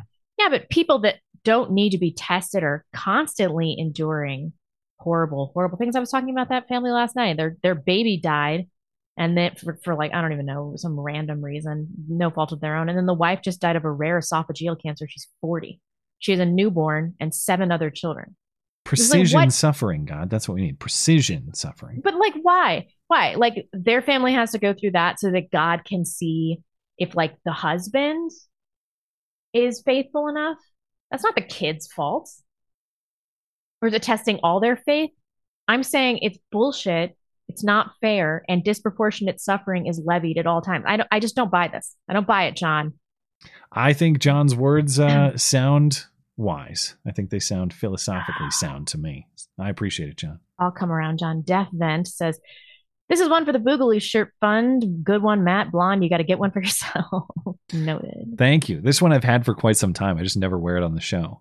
I like it. It's But, just uh, hula ladies. It's Hula Ladies and Uzis. Uh, is it the from the same company? No, it's a different company. This one is from uh, Ballistic Inc., which is run by a guy. A lot of the gun tubers work with that dude. Uh, I don't have a relationship with Ballistic Inc. either. I just think they're cool. And actually, this was my wedding night shirt. I've had it for. The, that sounds gross, but I promise you, it's not. But this Does is your how- wife like take it off slowly? no, no, no. There's nothing like that. There's this shirt has never been defiled. I didn't mean to say it that way. I was just saying this is a celebratory shirt. It's had a, a celebratory. Why did you say it like that? I don't know. This Oh. shirt sucks. My wedding night was terrible. Everything about this. This is getting worse and worse. Incoming text five, four. yeah, three, uh, there's two. nothing I could say. Yeah, there's no there's no way to get out of it. Okay, who's the next one? Uh, Sean D. Matt and I once made love. He had a large deposit to make, but decided to take his business elsewhere. That's Thank a shame. you. You're acting queer. You didn't want that, Sean D. Good one. Stellar J. Atkins. The official conversion rate for this currency is 0.6 USD. No, what currency? I don't know what you're talking about. I was about to say noted, but I came in through USD. Oh yeah. Well, so I guess our system properly converted that one. Maybe it was sent in a Ah. foreign currency. I don't know. Okay. But thank you. Thank you very much. Majestic Eyesore. Matt and I once made Hawaiian pizza. Then we took a bike ride, making sure to block all traffic while discussing objective morality and the advantages of using fountain pens. That's not that gay. I'm actually mostly. I mean, the only thing that sucks about that is is the bike ride blocking traffic. I'm I not anti Hawaiian Hawaiian pizza. Neither am I. I I wouldn't say it's my favorite, but in general, I am I am a, a, a pro pineapple on pizza person. I am Uh, too. Uh, so- Pineapple, pepperoni, jalapenos. I could see that. I've not ordered that, but I could see that working. The sweet and It's a- it's a spicy might might Sweet work sweet, together. Sweet yeah. and spicy, yeah. Hillbilly Deluxe. Sleepy Joe, I'm not joking. Narrator. As a matter of fact, Joe really was joking. That's his best defense. This whole thing was a joke, and I made it up. Okay. Plum Logan. Yellen is an excellent example of democracy leading to people with no accountability having access to the levers of power. Decentralized power is managerial tyranny. Hmm. That's so true. I, I that's an interesting thought. I'd like to hear more about. Uh, decentralized power is managerial tyranny, as in like. Well, I guess I'd have to think about this more. The, the, you've you've piqued my philosophical interest, but in the interest of time, I'll probably have to refrain from some ten minute meandering commentary about it. Well, I think he means I don't want to put words in his mouth, but I think he means that uh that she's still managing widely uh people's financial situations. Yeah, Um Batho? even though we're supposed to have a system of decentralized power to make sure that people like her, or at least let me be clear, the role should not exist. Okay, not saying Janet Yellen, the woman, shouldn't exist. I'm saying her role, Oh, oh. as uh, you know, that that role should not exist. SPLC. is well, I guess the, the. Treasury is a constitutional uh, entity, is it not? Um, Yeah, but- but, they don't need to exist within their current function. the FDIC, the Fed, all their uh, partners in crime, Yeah. we can do away with that. Uh, Fapo, Fapo, uh, the casting of Guy Pearce was perfect as self-serving elitist, even down to his nonverbal mannerisms. That's true. He kind of has that seems weird. like a real asshole. What is that mouth shape where they have that like fish mouth? I can't Yeah, imitate it, but it's like mouth. Yeah, it's like Yeah. it's like that by default. I don't know.